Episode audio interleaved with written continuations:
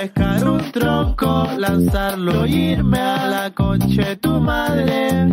Como tao pai pai, tao pai pai, tao pai pai, tao pai pai, tao. Bienvenidas y bienvenidos a esto que se llama Los Parroquianos del Tulipán Rojo, este podcast que dedicamos al equipo más grande de la galaxia conocida, Curicó Unido, grabando completamente en vivo desde algún lugar de la Avenida Colón para el Maule, Chile y el mundo en el que comentaremos una nueva derrota. Estos malos culiados nuevamente perdieron.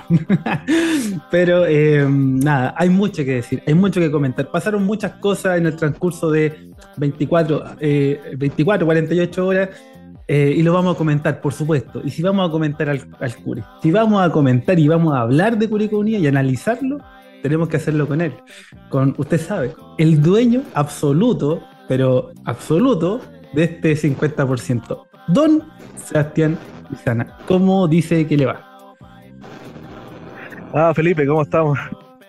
¿Cómo dice que le va a ver? ¿Cómo sintetizo todas estas sensaciones que vengo teniendo desde ya hace rato y que terminaron por irse a la cresta el día sábado? Eh, yo pensé que no íbamos a grabar, dije, no, no, da. Pero está bien, está bien. Yo creo que, eh, como dijiste tú, pasaron muchas cosas en 48 horas. Inclusive tenemos así como todo, todo lo que salió muy calentito. y Falta todavía lo que va a pasar mañana en la asamblea, así que uh, hay harto, harto, harto, harto, harto por comentar. No sé si tanto del juego, pero sí de lo que pasa en general con el Curi, así que vamos. Sí, imagínate que hay tanto que comentar que no lo podíamos hacer solo. Y en ese sentido estamos muy contentos porque además lo vamos a hacer muy bien acompañado con un parroquiano, un parroquiano ilustre, por supuesto, eh, pero además porque lo decíamos, ¿no? Previo al inicio de la grabación, nos vimos en otro contexto, conversamos y analizamos en otro contexto y ahora nos toca con la fea. Pero aún así, eh, siempre estando para y siempre estando dispuesto, le damos la bienvenida y le agradecemos estar acá a Don Claudio Palma Arce, ¿ah? el de verdad, nada de bosque de pierna aquí, ni nada. ¿Cómo está, compadre? ¿Cómo está Felipe? ¿Cómo está Sebastián? Sí, como ustedes dijeron, nos volvemos a encontrar esta vez acá en, el, en este templo donde están todos, todos los parroquianos. El año pasado, en esta misma fecha, estábamos comentando cómo lo íbamos a hacer, a dónde íbamos a viajar a Sudamérica. Ahora vamos a ver cuántas horas nos va a tomar ir a Arica, Iquique, La Serena. Espero que eso no pase, aún tengo fe, pero estamos acá volviendo a comentar otra derrota más pero acá hay que estar. Las buenas ya pasaron, las malas siempre hemos estado los de verdad, así que comencemos nomás a hablar una nueva derrota de lo que fue el partido ante un clásico real que nos pintó la cara, nos bailó. Nos, si hubiera querido hacer siete, hace siete ñolenses, pero fueron, pero por suerte fueron tres. Y hay que ver, hay que ver de lo que depara el futuro de Curicó Unido. Oye, Ñublense ha tenido las opciones de, sacarse ese 6-0. Ha tenido dos, dos veces. Yo creo que el, el primer partido que jugamos en primera, me parece que nos hicieron 3-1 o 3-0, no, 3-1 en, en Chillán. y, y ahora también el, el 3-0 pudo haber sido 6-0 fácil.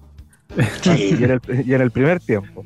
Entonces, Sí. no, tuvieron, tuvieron para sacarse el 6-0 y no, lo aprove- no aprovecharon la, la situación, perdonaron. Exacto. No, Y- perdonó. Oye, y sobre todo con un, un partido que nos proponía o nos daba a todos a entender que era la oportunidad, ¿no? Dentro de toda esta lógica del campeonato largo, de las fechas, de lo que ha venido siendo este equipo, los resultados, etcétera. Esta era una muy buena oportunidad para resarcirse, ¿no? Para, devolver un poco en la mano, entendiendo que era un clásico rival, entendiendo el, contexto, por supuesto, la- las ganas que había, la necesidad que, que existe. Sin embargo, la respuesta fue paupérrima, ¿no? A mí so- solo tengo adquiridos calificativos que son fuertes, por supuesto, porque es muy lamentable la manera, ¿no? Uno puede naturalmente entender que este es un equipo que no ha encontrado respuestas durante todo el año, que le ha costado, que ha- han pasado cosas, pero ya ver definitivamente un equipo vencido en cancha es lo que más duele, creo yo, ¿no? Ustedes lo vivieron y lo vieron desde, desde la cancha, yo lamentablemente no pude, no, no, no tuve ese, no voy a decir privilegio ni suerte, porque claramente daba el resultado, no sé si, no sé si daba, pero eh, eh, claro, pero en definitiva lo que tú, tú puedes no tener fútbol, eso ya puede pasar. ¿no es cierto? La, falta de calidad técnica, los jugadores, el cuerpo técnico, no te, no te entregan la, te entregan la forma, la manera. Puedes no tener fútbol, pero lo que nunca puedes perder es el, hambre, las ganas de pelearlo, de, intentar darlo vuelta desde la actitud.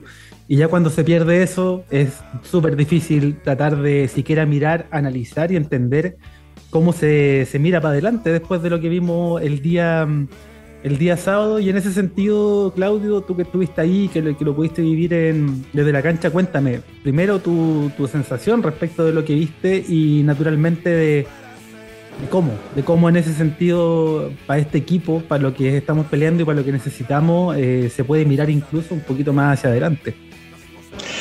Difícil eh, analizar post partido, ya han pasado 48 horas, se nos fue un técnico, asumió una nueva dirigencia técnica que es momentánea, pero enfocado al partido, creo que vimos a un Curicó que ya venía a los tumbos con el con se perdió de manera catastrófica. Y yo sinceramente pensé como hincha, también como mi faceta comentarista, y dije, ya, hay un poquito de esperanza, el clásico, los clásicos se juegan de manera diferente. Como tú dijiste, no había fútbol, pero están las ganas, la sangre, quizás faltaron jugadores con... Eh, con más jerarquía, con hambre, nos hizo falta un Nadruno, hizo falta un Cajáis, que por último gritan, un equipo abúlico, sin conexión, con un Augusto Barrios que no sé por qué entró a jugar, un Ronald de la Fuente muy lento. Imagínate que allá a los tres minutos ya era un gol. Era un, pero nos pintaron la cara de manera increíble. Yo ahí a Luis Felipe, desde la banca que también trabaja con nosotros en Frecuencia Deportiva. Saludos, cuando hace, sale el tiro libre, el saque lateral, yo le dije, ojo, si es que le pega, va a ser gol. y nosotros le pegamos, tuvimos, ¿Quién llegó tuvimos la visión. ¿Mm? ¿Quién estaba con él allá afuera del área? Llegó tarde también. Llegaron, pero si pierde la pelota, el balón jugando, tratando de salir, pierden la pelota, se genera un saque lateral. Y Lorenzo Reyes, que comentamos nosotros en frecuencia, comentamos en la semana que el mediocampo ñublense era, era de temer y nos pintó la cara, nos pintó la cara de una manera pero de una manera que uno pensaba que dónde salió este Curicó si está jugando tan mal, si hace un par de fechas puta, algo había, algo había, pero no sé, no sé qué, nos pasó en el camino, quizás hubieron muchos cambios, la, quizás no le entendieron, el mismo JJ post partido habla después de su renuncia que él intentó colocar este, estilos de, de juego diferentes y quizás no le entendieron, jugaron con un 4-3-3, un 4-4-2, después cuando tuvo muchos lesionados, publicó en el partido frente a Higgins un experimento, un experimento. No tenemos cómo. Igual, tengamos en cuenta lo, que dices tú, Claudio, más que nada en el sentido de que en los dos partidos, tanto con O'Higgins y contra Ñublense, eh, el técnico te mete cambios empezando el segundo tiempo. O sea, ya te metió tres cambios al tiro contra Ñublense y, y, eso quiere decirte que el planteamiento inicial del partido fue pésimo. O sea, y toda, toda del técnico en ese sentido. Y claro, lo que dices tú, eh, de Augusto Barrio fue. No, indignante. Indignante lo, que nosotros estábamos viendo en la cancha. Si piensa, pierde la, la marca en el, en el gol. Le muestran tarjeta amarilla antes de los 10 minutos. Una hubiera colocado una patada más, el Curi se, se hubiera quedado con 10. ¿Por qué hay JJ? Es fácil comentar con el diario el lunes, pero ¿por qué JJ no sacó a, a Barrio? Sí, a un jugador profesional, ha jugado en equipos más grandes, ha jugado en una española, en la Chile.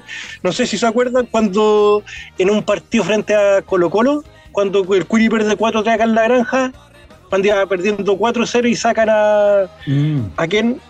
¿A Kenneth Lara?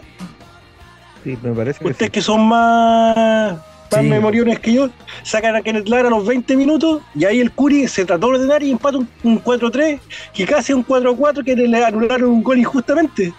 Si ya los mm. buenos son grandes, son viejos, tienen que entender que cómo, cómo leen la jugada, cómo, lee, cómo interpretan al técnico, y no sé, hay muchos que había muchas radios de compartiendo al lado de nosotros en los, los pupitres, radios de Chian que decían, ¿a qué está jugando Gustavo si es un jugador de experiencia ya, pues.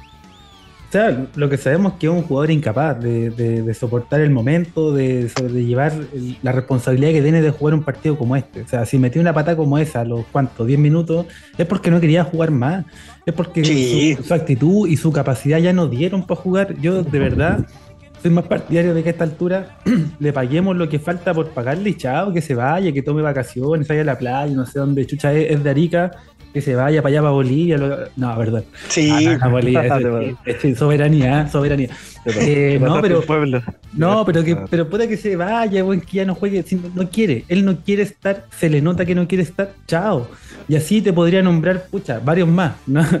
Lo- Lo podría hacer con varios más y sería hasta. Y no sería tan injusto porque puta lo de Merlo, weón, ya algo, algo más, pero no alcanza. El Cachi, weón, terrible. Es terrible lo que pasa con el Cachi, weón. Llega, llega a dar pena. A mí me dio pena ayer como ya no, o sea, el, el sábado como no podía, como no. El nervio, la. Terrible, weón. Sé que. sí. ah, weón.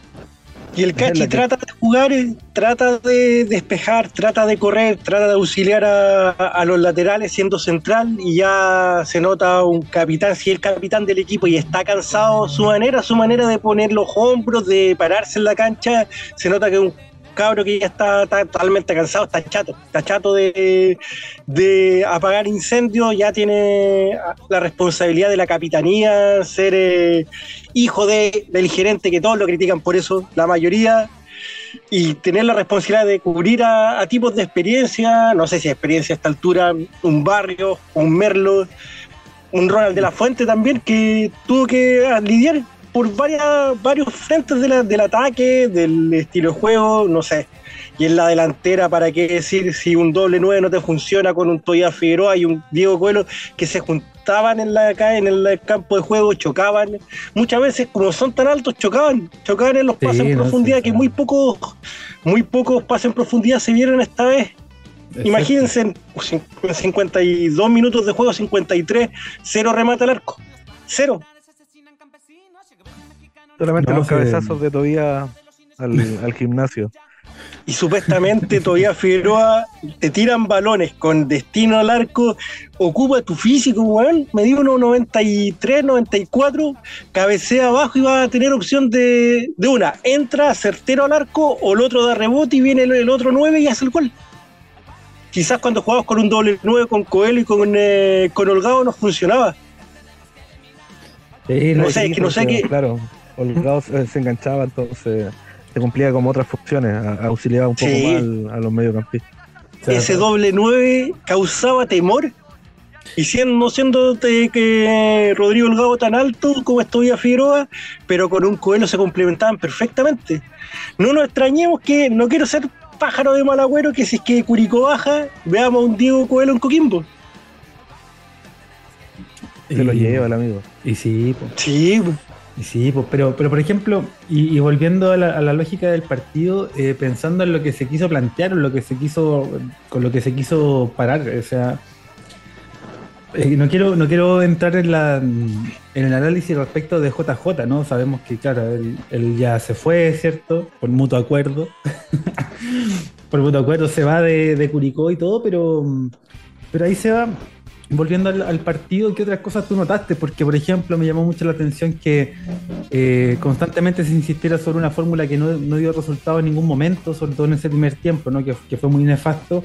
Eh, pero además que, no sé, nadie auxiliara mucho a, a Ronald, por ejemplo, que lo pasó mal, ¿no? y que se le notó ahí la Sí. merma física, la merma futbolística. Eh, el hecho de que siempre Ñulense y todo el primer tiempo salió con Cerezo y nadie, a nadie se le ocurrió marcar esa salida, por ejemplo, ¿no? Eh, la falta de respuesta, la falta de juego, ¿dónde se va para ti es eh, que lo que viste tú en cancha eh, termina siendo como más lapidario, ¿no? Porque ya entre los duelos individuales hay un montón de cosas que se podría decir. Yo creo que también son temas de actitud que se van arrastrando, o sea, se le vio a un Ronald de la Fuente bastante molesto con Cerda muchas veces porque no, no generaba una salida muy rápida, eh, se, se vio cuando se puteaban en la cancha. Eh, lo mismo pasó con el Cachi, con el mismo Cerda también, entonces eh, son jugadores que ya no se pasan. O sea, ya sabemos, la interna del equipo está quebradísimo hace bastante tiempo. Y creo que todas esas cosas también en la cancha se, se notan y uno se da cuenta. Pasando por otro lado, eh, lo que dijimos en un principio, actitud totalmente, cero sangre. Era un partido que nosotros dijimos pintaba como distinto en el sentido de ser un clásico. A lo mejor no, no pedíamos un juego tan vistoso, pero sí de otras ganas de jugarlo. La gente cumplió, creo que llegó harto hincha al estadio, a pesar de, la campaña y de todo lo que ha venido pasando con el Curi. Y claramente en la cancha no vimos nada, pero absolutamente nada. O sea, ya con el solo hecho de que a los tres minutos fuésemos perdiendo 1-0, decía mucho de lo que podía hacer ese trámite del partido y que tampoco tuvimos respuestas como para poder revertir. De hecho, claro, podríamos incluso aludir a que el gol es un gol salido de casi, como se dice en la jerga, ¿no? Usted lo entiende mejor que yo, Claudio, eh, un gol de, otro partido, ¿no? Porque no es un gol habitual de Chile en Premier, en donde todos tienen que llegar al área chica prácticamente a pegarle, porque nadie le pega de fuera del área, parece.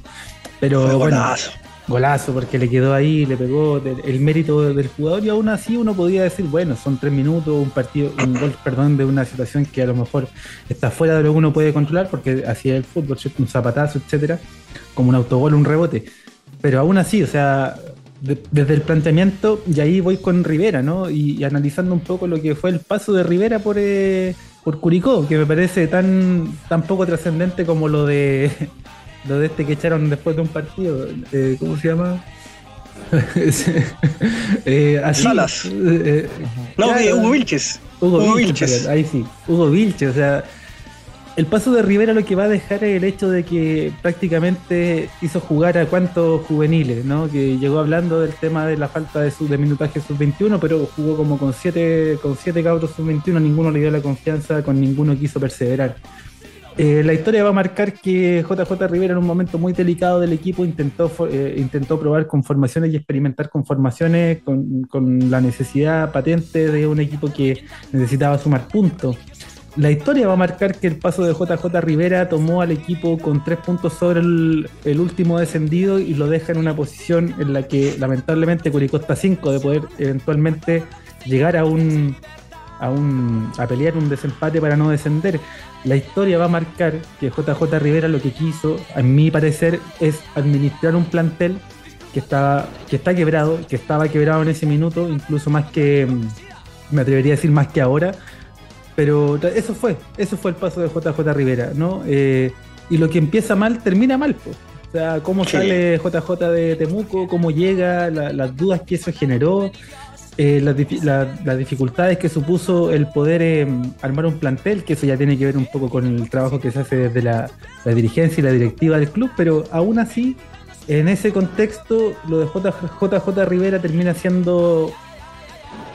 ¿Qué termina siendo ti, Para mí, sinceramente, dejando el comentarista de lado, ahora voy a hablar como hincha fue un experimento que hizo, la, la, dirigencia.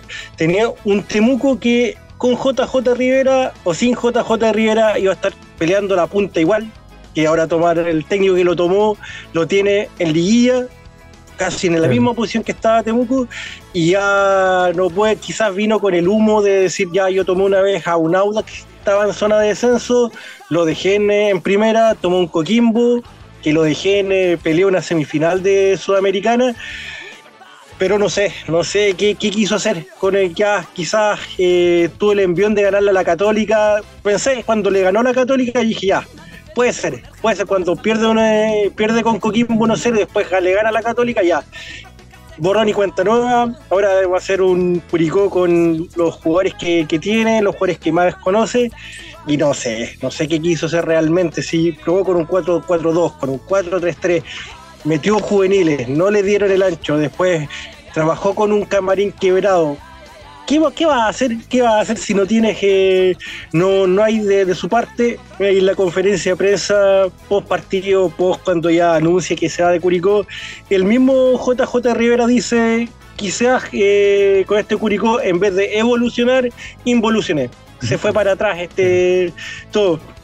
Quizás no le entendieron, quizás hay mucho, hay mucho paño que cortar, hay que después es que Curicó ojalá no descienda y si es que desciende puta, vamos a tener que seguir remando, vamos, se van a hacer las yayitas que pasó con este Curicó, por qué estaba quebrado, por qué hay muchos jugadores que no querían entrenar para el 18 de septiembre, hay jugadores que tú, muchos dicen, ah, entonces colocamos en la posición del hincha, pero con eh, ganar 10, 12 palitos al hincha, como lo eran, es fácil, Sí, es fácil de, de- de saber, de saber.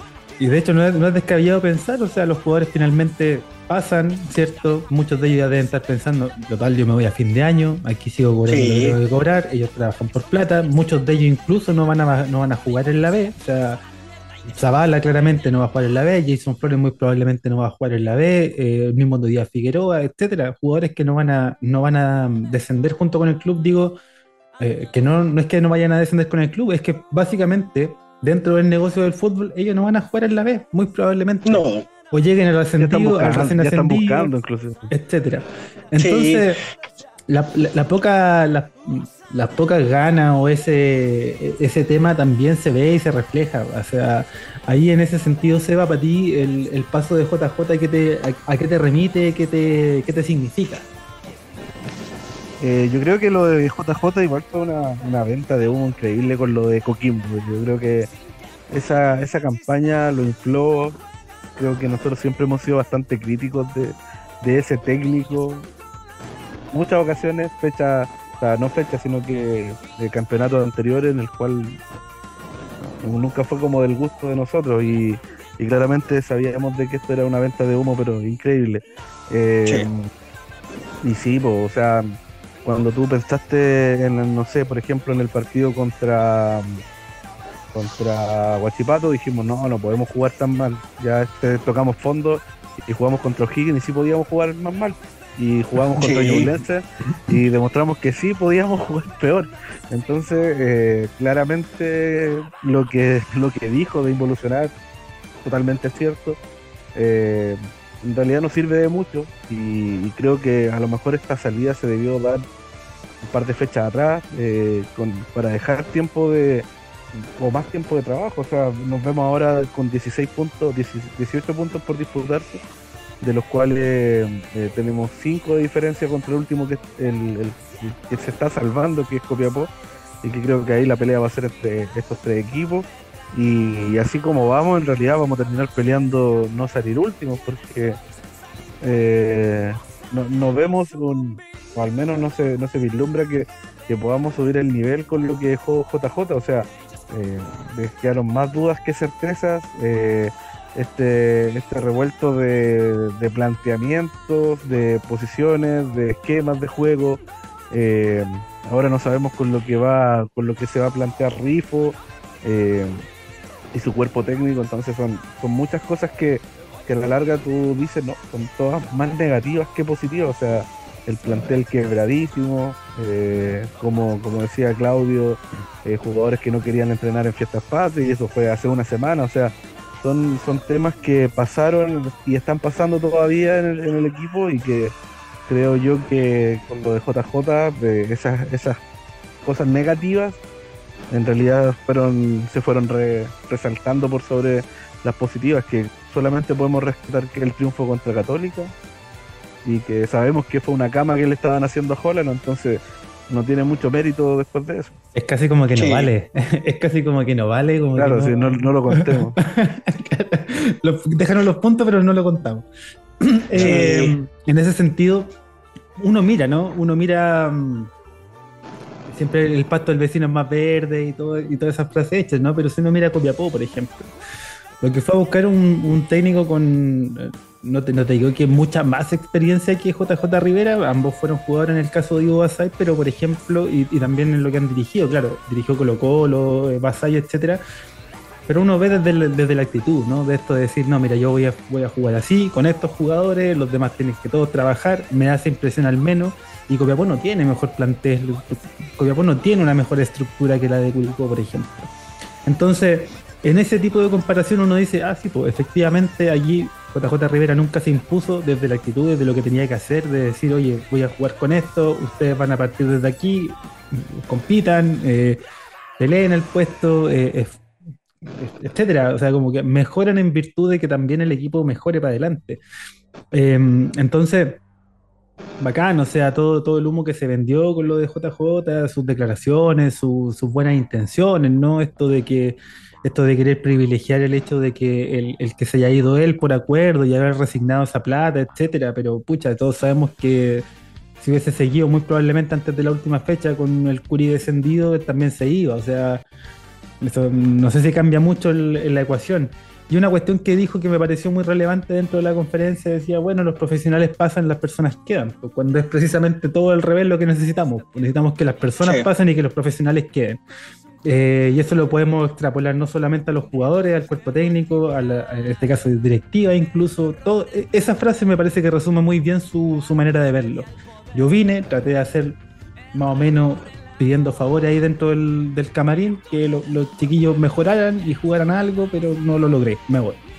Y eso, y eso para mí resume lo de JJ. Después, claro, en la interna, y lo que tú decías, Claudio, que es súper importante, se va a saber, el tiempo va a decir qué pasó. ¿Dónde están los quiebres? ¿Por qué pasó? ¿Qué se dijo? ¿Qué se hizo? A nosotros nos llegan mensajes, nos van contando cosas de las que no podemos dar crédito porque nosotros no somos ni periodista ni medio que, hace seguimiento diario, pero nos llegan comentarios de que, oye, parece que pasó tal cosa, pasó por aquí, pasó por allá, y la cantidad de rumores, la cantidad de weás que, que están ahí dando vueltas. eh, la institución en términos de el poco profesionalismo, la poca entrega, la poca gana, ¿cierto? Eh, es de verdad muy, muy, muy triste, muy triste notarlo y ver que, que todo está complotando para que finalmente el Curi esté en la posición en la que está y, y no salga de ella, así como Sí, le va a costar mucho a Curicó si es que baja, le va a costar mucho subir. Lo mismo me, colgándome a tus palabras, por ejemplo, hay que pensar que, por ejemplo, a mí que me toca cubrir la zona mixta de, de Curicó, ver la, cómo salen los jugadores de la cancha, salen con una mochila como de 50, 60 kilos en la espalda, cabeza abajo, triste, no sé si que triste porque no quieren que- quedar mal con su currículum que bajaron, no sé, pero Sí. salen cabizbajo, eh, mirada en el suelo, muy pocos hablan. Zavala, desde que Curicó le ganó a la Católica, que no habla, los únicos que hablan son eh, Nadruz, Cajáis, Castro, Béctol, Coelho. Ahí tú te das la, la, la- no sé si es que en la, la cabeza del jugador chileno o la cabeza del jugador argentino, que el Curicó cuando perdía hablaban, cuando ganaban hablaban, y ahora que están las más malas siguen hablando. Aunque se les critique, todavía Figueroa también eh, habla, pero igual son, jugadores de paso, son jugadores de paso. Acá hace falta que hable, por ejemplo, jugadores de la casa, jugadores que sientan la camiseta. Pues, jugamos mal, hacemos esto, hacemos la autocrítica, pero siempre con el, el- verso. El próximo partido, el próximo partido. Quedan seis fechas. Quizás el Curi juegue tres partidos más y por eh, causas del destino jugaron mal, se dieron otros resultados que no tenían que darse. Curicó puede bajar en tres fechas más. Claro. Yo pienso, si Curicó pierde con Unión Española, que nunca se la ha ganado Unión Española eh, en Santa Laura. La única vez que se le ganó fue en San Carlos de Apoquinto. Y Mm. pierde con Cobresal, que Cobresal va a venir la opción de pelearse el título. Es un hecho lógico que ese partido Curicó tiene que ganarlo, sí o sí. Porque ya después, ¿qué margen hay? Sí, Va a Magallanes, Magallanes va a jugar con Palestino, con Everton y con Colo Colo. Y un con un Colo Colo que puede también tener opción al título. exacto. Súmale que se van a venir sanciones por la por los incidentes, por el, el, camarógrafo, por el camarógrafo lesionado del, eh, de TNT, por la- las bombas de ruido, por todos los, los proyectiles que queden a la cancha. No sé, no sé cómo se nos viene el futuro de Curicó, que ya en una semana más, un par de días más, hay que estar ahí en Santiago. Esperemos que Curicó rescate lo menos un punto. Yo ya no digo ya que jueguen, que ganen, jueguen bonito, un punto yo, y después sacar eh, los tres acá frente a Cobresal y después irnos al receso. Que la dupla, no sé si que va a seguir hasta final de temporada, de Rifo con Benavente, le impregnen. Mauricio Benavente fue capitán de Curicó Unido en los tiempos más malos del Curi fue campeón con Curicó como preparador físico. Tiene todo el hambre, tiene el amor que le, le enseñe. Esto es Curicó viejo. Curicó antes entrenaba en Sarmiento, en Pirihuín, en canchas donde había más tierra que pasto. Y se forjó ahí el plantel de, de tercera división. Y fue campeón. Antes no había nada. Ahí piensa, tú, ¿en qué trabajo? ¿En qué trabajo vas y te preparan desayuno y después, mijito, salga a entrenar, salga a jugar? En ningún trabajo quizás son como que son deportistas, son jugadores de alto rendimiento, pero algo, te tienen algo. En tiempos pasados no había ni siquiera calcetas para los cabros para que se cambiaran. Oye, ahí, ahí debo hacer una, una pequeña precisión, ¿eh? porque yo que he trabajado, he tenido la fortuna de trabajar en Sodimac, si nos daban desayuno y bastante Ah. bueno, la verdad.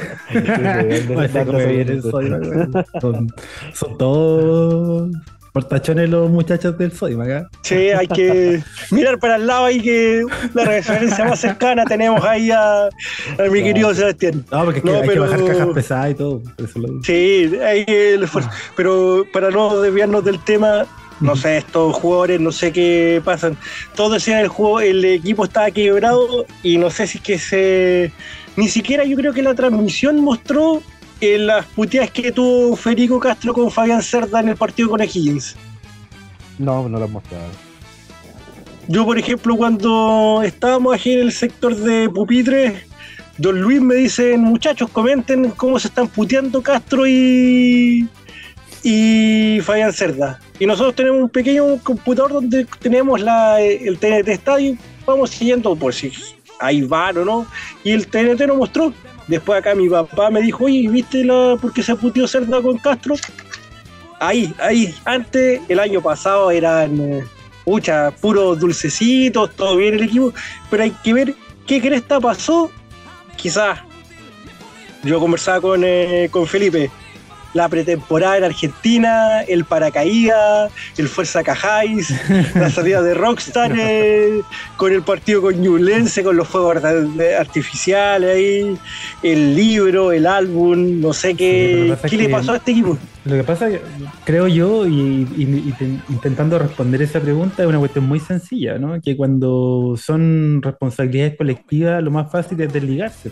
Es decir, no, pues si abajo es donde tienen el problema, abajo donde tienen Sí, el pues. hueveo de que no pueden, no pueden no terminar sin goles, ¿cachai? Es la defensa la que tiene el problema porque nosotros en ataque nos llega poco, pero porque la pelota no Sí, sale pues. al fondo, porque nos llegan muy fácil, porque no hacen muchos goles. Entonces, puta, en ese sentido yo entiendo que es fácil que, no sé, pues, un jugador diga, no, sí, nos quedan muchas fechas para adelante, nos quedan 18 puntos y hay que ir a buscarlo, y, y ese es el cassette, y esa es la respuesta genérica. Pero en lo concreto, un equipo que ya estaba medio peleado con este tipo de cuestiones se aleja un poco, se aleja más aún, digamos. Y en, ese, Sí. y en esa misma lógica, Seba eh, asume entonces el, los entrenamientos y muy probablemente el próximo partido al menos eh, este cuerpo técnico interino conformado por todo lo que hay en la cantera. en ello destaca ahí Rifo, ¿cierto? Destaca también, eh, como bien decía Claudio, eh, el profe Benavente, el profe Aliaga, ¿cierto? ¿Qué es de esperarse? ¿Qué es, ¿Qué es lo que en la posición de ellos a lo mejor pudiese interpretar como lo mejor para lo que viene en el caso del Curi? Mira, yo ahí me, tengo que sumar a las palabras de Claudio en el sentido de que de esperar de que el profe Mauro Benavente le impregne lo que es Curicó Unido a los jugadores y que de cierta manera también eh, puedan saber en las condiciones en las que tenemos, en las que están, en las que eh, en realidad se mantiene este primer equipo. Eh, la verdad es que futbolísticamente no espero mucho. A lo más sí puedo esperar que no hagan dos en vez de tres. Se cumplió la lógica, se cumplió la lógica que habíamos conversado la semana pasada, que nos venían haciendo a tres, bueno, que nos hagan de dos, después de a uno, no sé. Pero pasa mucho por lo débil, lo débil de, de mandíbula que somos como equipo, pero ya faltando seis partidos, no sé si no, yo no espero nada, absolutamente nada de estos jugadores, pero te juro, nada, nada, nada, nada.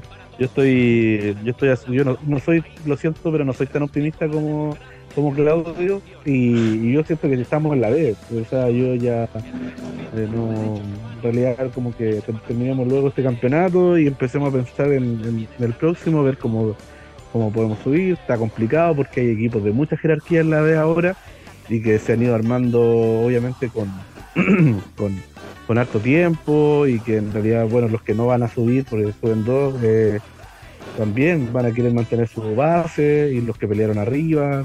Se nos viene complicadísima la estadía en la B, pero, pero la verdad yo siento es que no tenemos nada, no tenemos absolutamente nada como para eh, poder que este cuerpo técnico haga, algo. Siento yo que a lo más puede ser terminar de, de manera más decorosa este campeonato, no sé, no terminar último, no se me ocurre, es que, es que además veo jugar a Copiapó y veo jugar a Magallanes Vi los dos partidos ayer.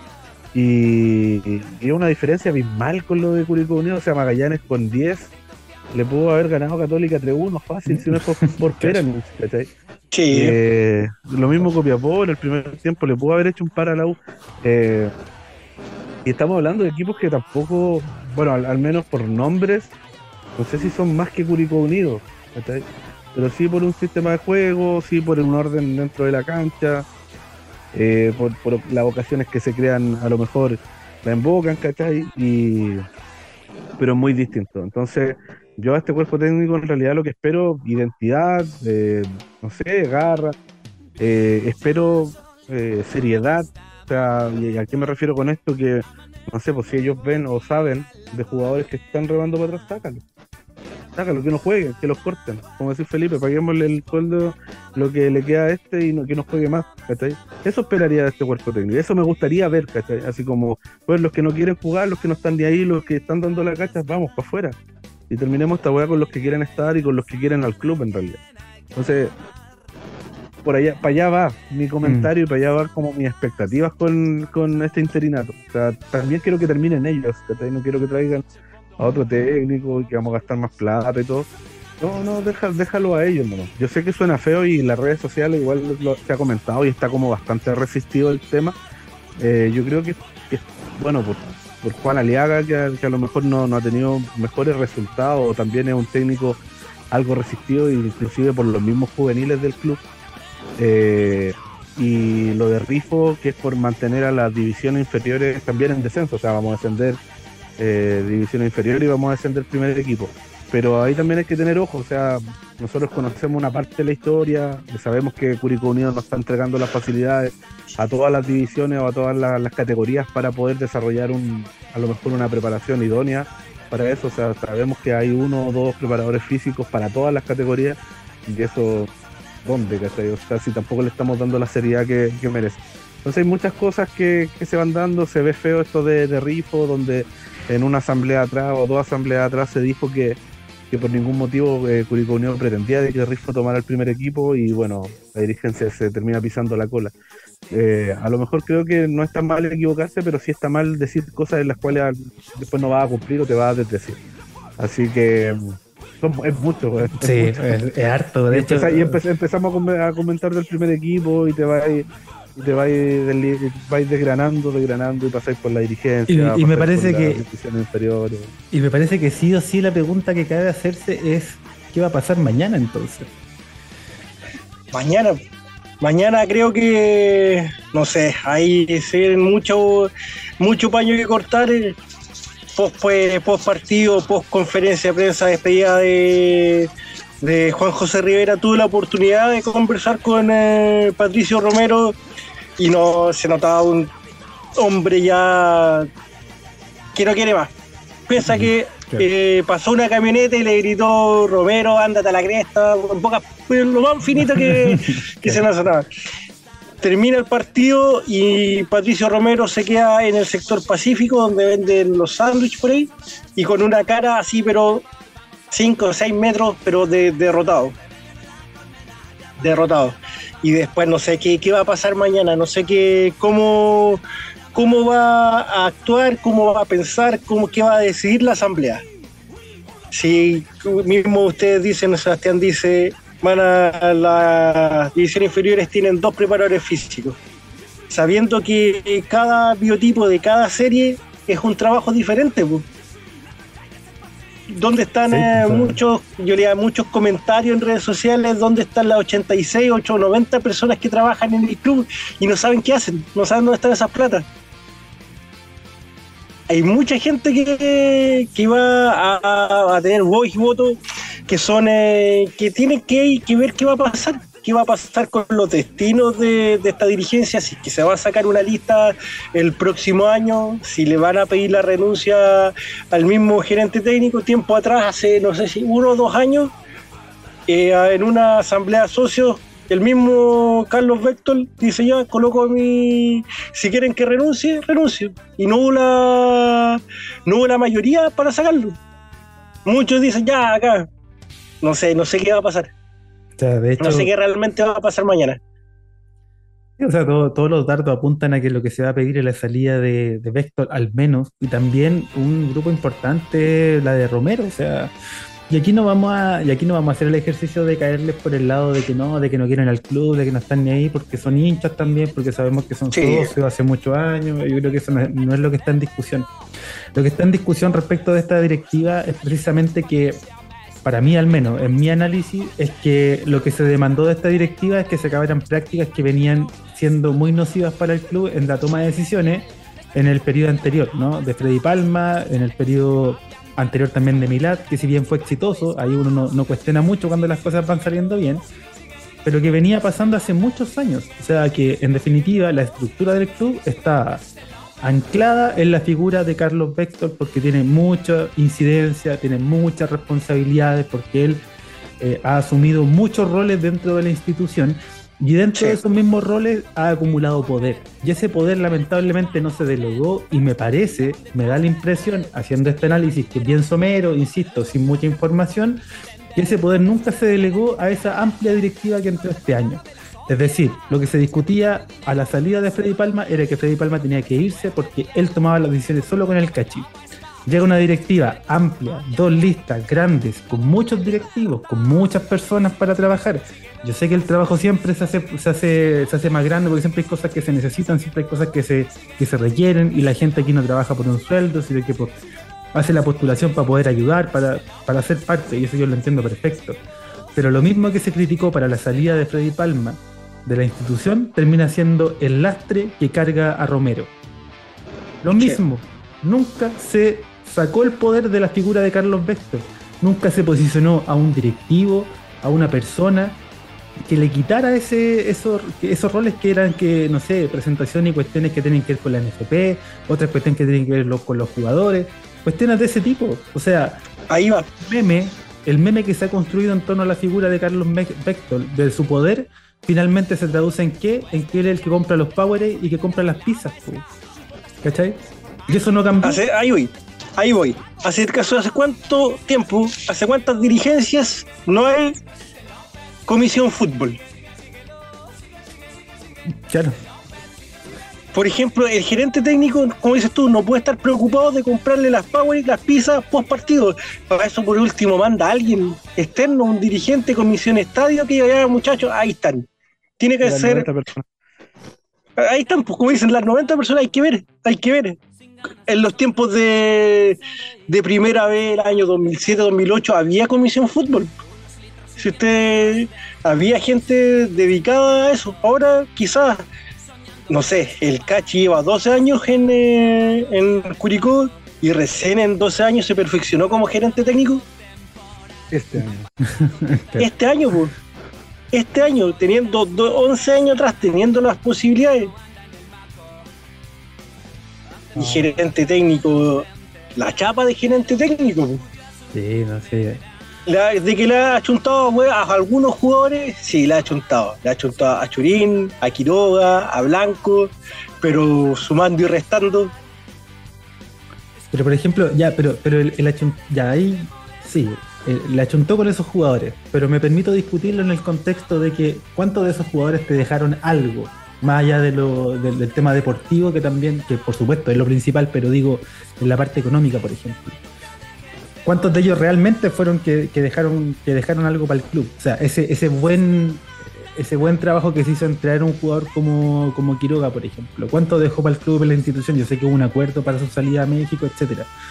Eh, ¿Cuántos dejaron, no? Por ejemplo, Sí. Holgado, Holgado, ¿cuánto dejó? Byron Oyarzo, ¿cuánto dejó? Eh, empecemos a mirar po, el plantel 2021. eh, ese para mí es el chiste máximo. O sea, eh, Bagualet, ahora retirado del fútbol, eh, Barriento suplente en Puerto Montt que está peleando no caer a, tercera. Eh, Villagrán. Villagrán, suplente en Cobreloa que, está haciendo buena campaña, pero... Galeano. Trajimos de México un jugador que, que finalmente refuerza en Cobreloa, es decir, ya, sí, las buenas son y hay. Las podemos mirar, por supuesto, en el contexto de 10 años, podemos sacar buenas. Pero ¿cuántas han sido las eh, la opuestas? Porque ese ejercicio, claramente nos vamos a quedar con que son muchas más. Trajimos, trajimos a Diego Vallejos que no le hacía un gol a nadie. Diego Vallejos. el, expreso de Colbún. Trajimos eh, a, este, a Felipe Reinero. El expreso de Colún. Son jugadores que tú decís, puta, como mierda jugaron en el Curi y se le ganaban lo mismo Sebastián Jaime, ya, aunque era malo, el tipo hacía goles, pues. No, sí, hay, hay mucho. Hay Messi. Hay mucho, pero. Ahí se va, sí, ahí te quiero escuchar respecto de la asamblea, sobre todo. Quiero, quiero saber cuál es lo que. cuáles son las cosas que tú pálpito. El pálpito, no, yo creo que aquí es la cagada, igual que la, asamblea pasada, no veo yo creo que sí, va que para estar los ánimos un poco caldeados. Yo ahí estoy viendo si alcanzo ahí porque vuelvo al trabajo el miércoles en Santa Cruz, pero independiente de eso, eh, está difícil porque veo muchos comentarios de que se vaya Romero. Si se va Romero, ¿quién asume?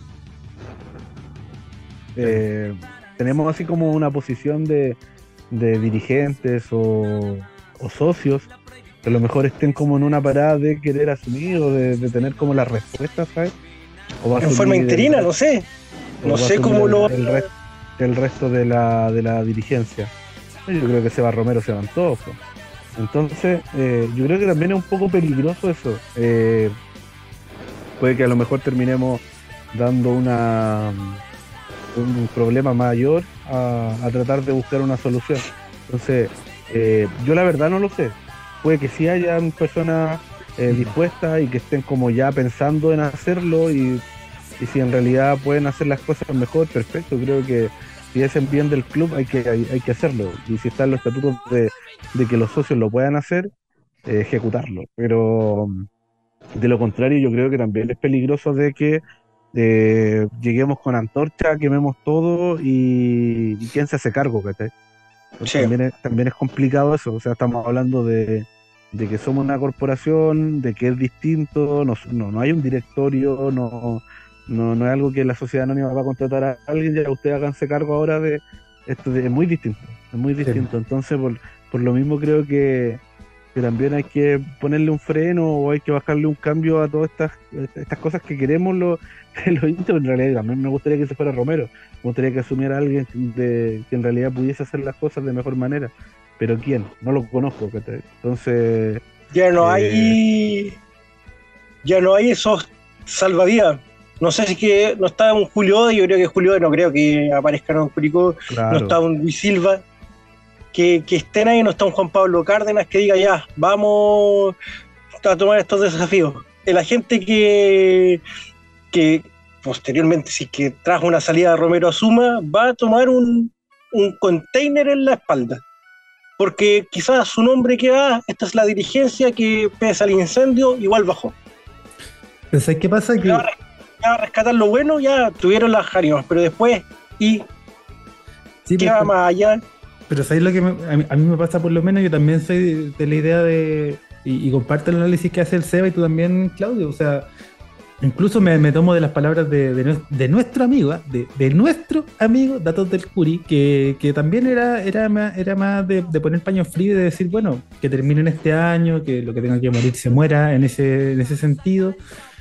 Pero en ese, pero, pero en este momento para mí, el que, y lo dije la semana anterior, ¿no? Que, que rueda en cabeza tiene que ver con, que se descomprima precisamente. Y yo no sé si, o sea, sin estar a favor de que se, vayan todos en definitiva, también entiendo que es quitarle una carga importante al club ahora mismo, ¿cachai? O sea, me parece que todos más o menos entendemos que la posición en la que está Curicó no es precisamente la de salvarse, ¿cachai? O sea, incluso es como ya, tómate estos últimos, estos últimos meses estando en primera para empezar a perfilar lo que va a ser el próximo año, ¿cachai? Como casi Sí. en esa lógica. Entonces ya a esta altura no es como, como hay tanta resignación, me parece que podría ser. O sea, el tema es que, claro, no sabemos quiénes, porque lamentablemente tampoco nadie se ha perfilado.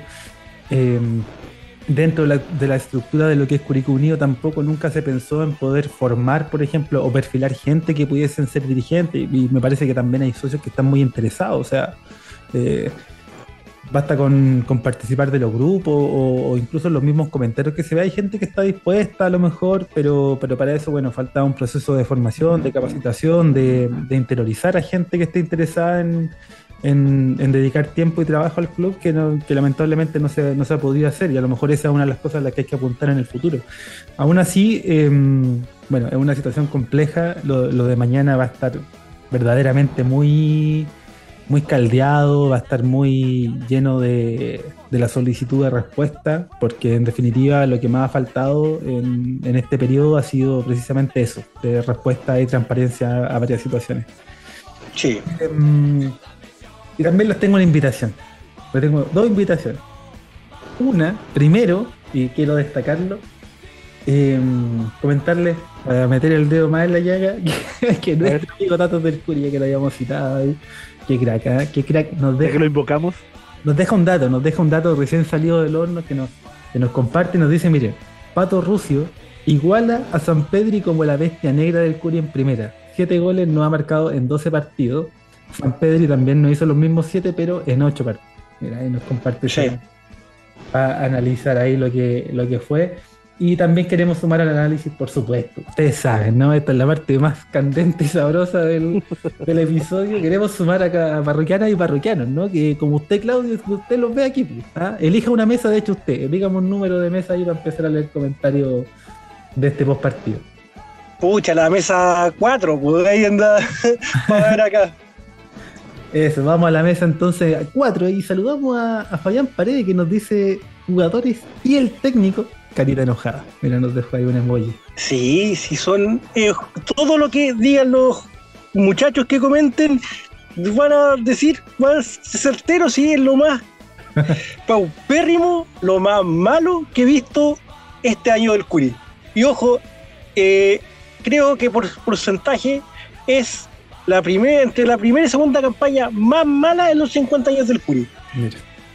Va a terminar como con un 17, 17,5% de rendimiento anual.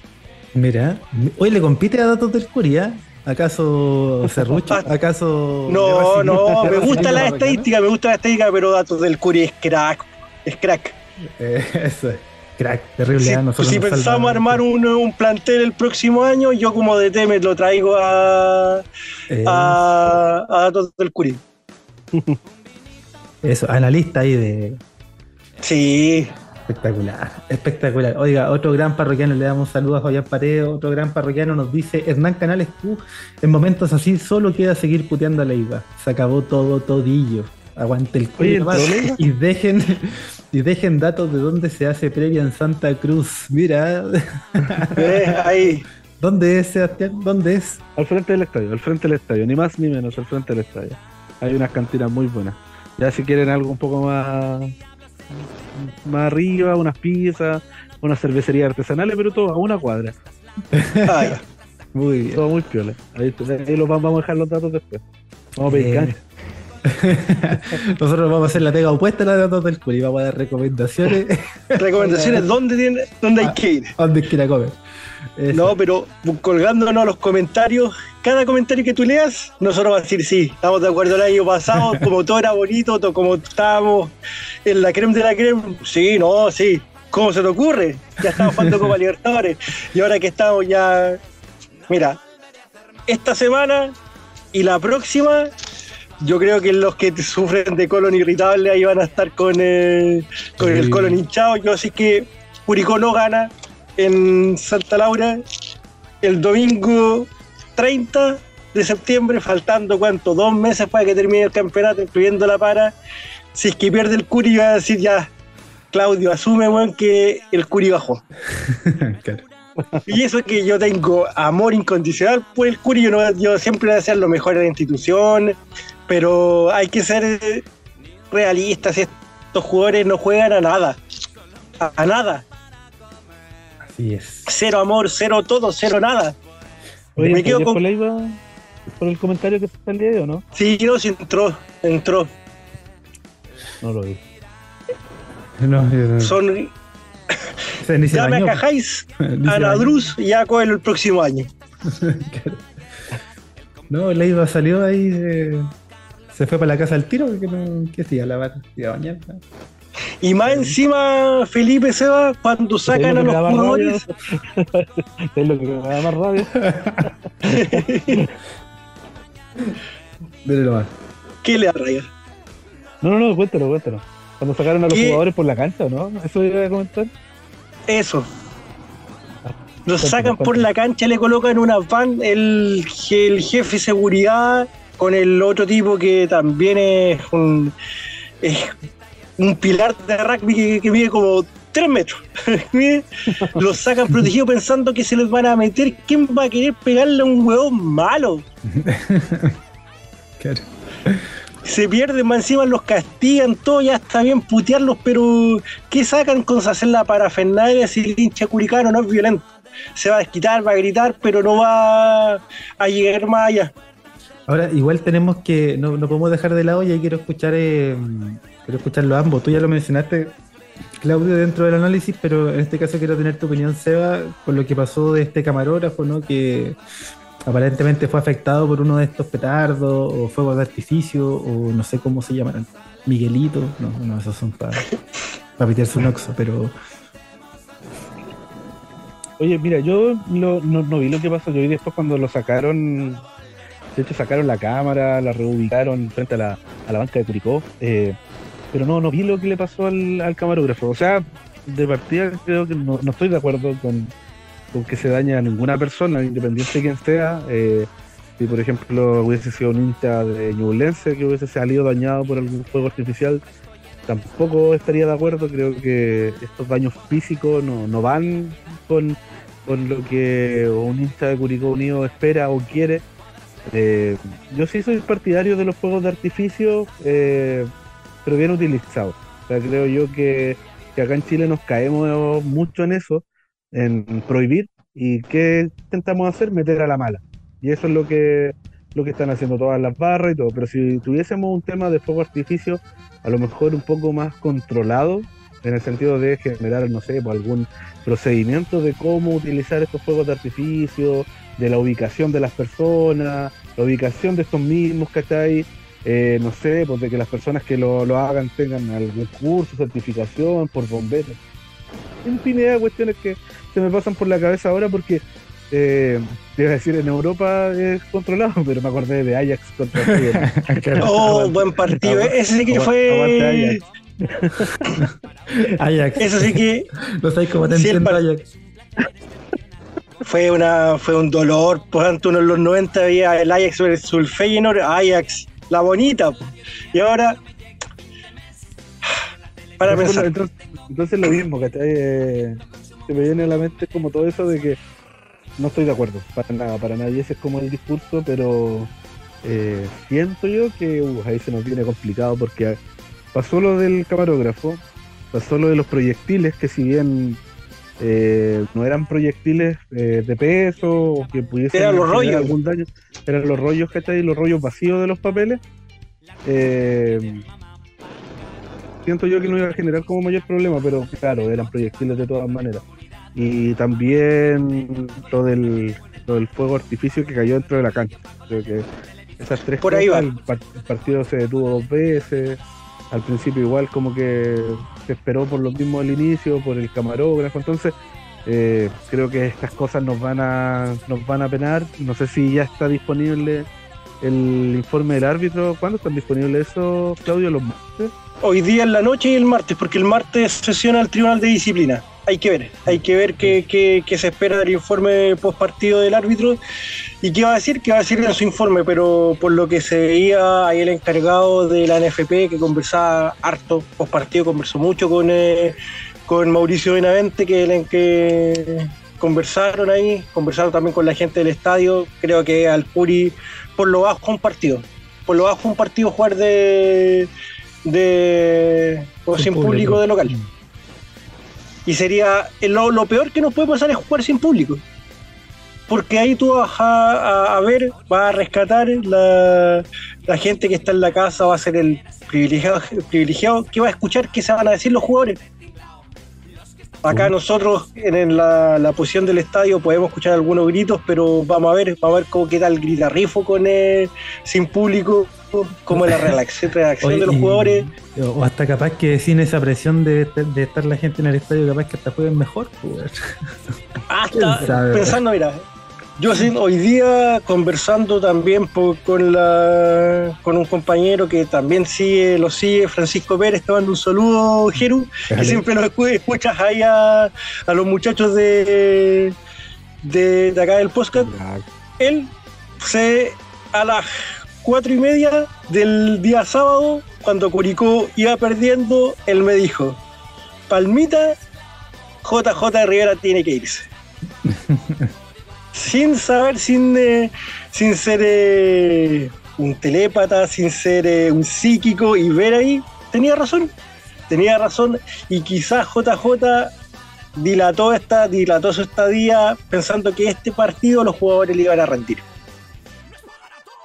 Puede ser. como era clásico, como era, se jugaba en gran parte del año, y ya vieron que en 40 minutos, 45 minutos te iban ganando 2-0.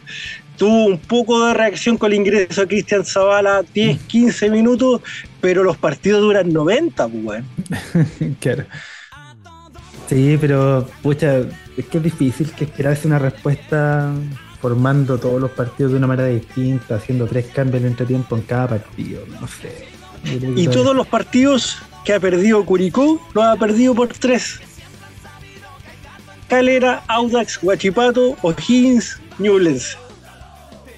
Sí, pues sí, dijimos la, en, el, en el capítulo pasado, de hecho lo comentamos, dijimos ya, de partida tenemos que aspirar a primero empatar a tres con Newlands. Ese es como el Sí. de ahí en adelante.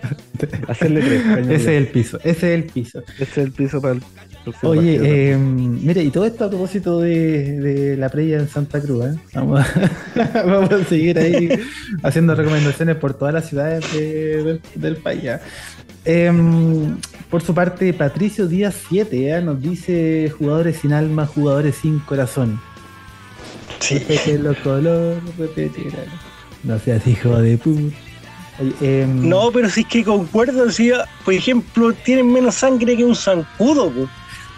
Ah, mire, entramos al comentario de menos sangre que, por favor, ya lo dije. Pero el sacudo tiene más sangre. po. Yo- Sí, no, pero también eh, Pero un sacudo, sacudo hay otras cosas que tienen menos sangre, así que no, ¿para qué vamos a seguir hablando acá? Sacudo anoréxico. sacudo, sacudo vegano. Sí. Sacudo anoréxico. Pero- No, pero Sacudo bulímico. Sí, pues. es que todos los, volviendo, ya vamos a ser repetitivos, pero siempre vamos a encontrar razón a los parroquianos, todo lo que comentan es lo que resienten ellos, lo, y es la, la realidad de este Curicó Unido 2023. Que de hecho. Yo eh, pensé que este, este 2023 iba a ser un poquito mejor, no íbamos a estar peleando los primeros lugares, pero sí ya haber agarrado un poco de un esquema de juego, con Don Damián Muñoz ya un poco más, más, más perito en segunda, en primera división, pero fue totalmente lo contrario. Fue totalmente lo contrario. Quizás, eh, pensándolo bien, si hubiéramos dejado a Damián Muñoz tras el triunfo Colo Colo, hubiera ganado un par de partidos, no hubiéramos estado tanto en los primeros lugares, pero sí octavo, décimo, y pensando en un 2024 en primera división nuevamente. Sí, pues es que es el. Claro, pues. Con el, con el diario del lunes, eso. eso Todos somos técnicos, todos somos, después de la guerra, todos somos generales. Pero además porque quienes, además que quienes sosteníamos la postura de que Damián debía quedarse, eh, esto viene a confirmar, ¿no? De alguna manera, a confirmarnos a nosotros, a dejarnos un poco más tranquilos de que por ahí esa era la respuesta, pero Pero bueno, pero bueno, yo voy a seguir Sí. saludando porque hay harto comentario, hay harto parroquiano y eso me gusta, hay harta parroquiana también aquí en la quinta de recreo. Y eh, en esa misma mesita, ¿no? Junto a Patricio Díaz está Dertre87 que nos dice simplemente Cacho Bextold. Em, sí, Sí. No, sabemos, no sabemos cuál se refiere, pero ahí el comentario para el Cacho Bextold. Eh, tenemos novedades, el, el equipo y el departamento de notificaciones del podcast tendrá el dato de los días. Yo, yo creo que no, que no lo tiene. No, no lo tiene. Ah, ya, llegó tarde. No, hace va como 130 días más o menos por ahí. La última vez que yo vi la actualización ahí en uno de sus Sí, cartelitos, sí. Nos ya gusta van aquí- eh, esperando. Nos gusta pegarnos balazos en los pies, amigo Claudio. Sí, sí, usted, Sí. este podcast está mandado a hacer para manga de tropa, esta tropa de hueones que no trabajan, no hacen nada. No, pero es que Cada uno de ustedes se va a ir a la escucha. Ya saben. Podemos, podemos ser, perfectamente podemos ser dirigentes del club. sí, Llámate a recursos humanos de esta. Em, 123. sigamos. 123, ahí ¿Eh? está. Hashtag. dije no. 130, así que ya. Vamos cerca. ahí, cerca, cerca. 123 días, hashtag esperando el gesto. Oye, eh, sigamos saludando en este caso a Pablo Punto Ignacio, quien ustedes bien deben saber es el dios absoluto de bronce, vientos y todo lo que tenga eh, que soplarse. En términos de instrumentos musicales, por supuesto. ¿no? Y nos dice, me quiero hacer daño. no, No, por favor. no, por No, favor, no, Esperemos mío, que no. ningún hincha de Curicó sea un, jara, un harakiri ahí post, post descenso. Los queremos todos, todos los hinchas que queremos Bueno que estén ahí. Eso. Bueno, y saben si son los, los dirigentes y los jugadores que tienen que irse así. No, no. Muy bien, sí, sí. Así mismo es. Así mismo queremos que estén enteritos. ¿ah? Eh, por su parte, Curicó Rodrigo ¿ah? nos dice: eh, el que último festeja como quiere también. ¿ah? Nos pregunta. Felicidades, jugadores mercenarios. Sí, a propósito de eso, de que no querían entrenar para el 18. Sí, pues sí, ese es el asunto. Terrible, oye. Eh, saludemos también a Guatón Lalo, ¿ah? Guatón Lalo que nos dice clasificados a la B en Chile 1. Muy bien ahí. No busquen ni saque bolilla, ya está el Chile 1 de la B, que es Curicó Unido. Em, Y piensa, Me sirve, eh, yo, a mí me y este, por suerte, este campeonato no tiene liguilla de promoción, porque si es que Curicó hubiese hecho, ya, hubiera jugado la liguilla de promoción, también la pierde. Ah, no, pues ya. uh, a no ser de que hubiese algún problema de pago ahí con algún equipo, no, no hay nada que Es que reclamar, vamos a piensa, empezar a buscar por todos, secretaría. no, todo se nos viene mal. No sé si es que Curicó todavía no completa el minutaje sub-20. Es pérdida de puntos y más encima monetaria. Para más cagarla, perdemos plata. Tal cual. Así mismo es. Así mismo. Lo postulamos como concepto ¿ah? para titular este episodio ahí clasificado a la B en Chile 1. Em, Sí. Por Lo- su parte, sí, por su parte, Mauri Navarro nos dice saliendo del estadio triste y con vergüenza ajena. Em, también saludamos a Martín CXU, que nosotros nos pone un emoji de una carita ahí que no está ni alegre ni triste. no sabe cómo sentirse. Em, por su parte, J. Daria le da un gran saludo, nos dice que juegue Liceo mejor. Muy bien. Miguel CCO nos dice, sería todo señores, nos vemos en la B. Eh, Lord KBC me postula concepto ¿ah? con esto que se llama Curicó desunido. Sí. Curicó desunido.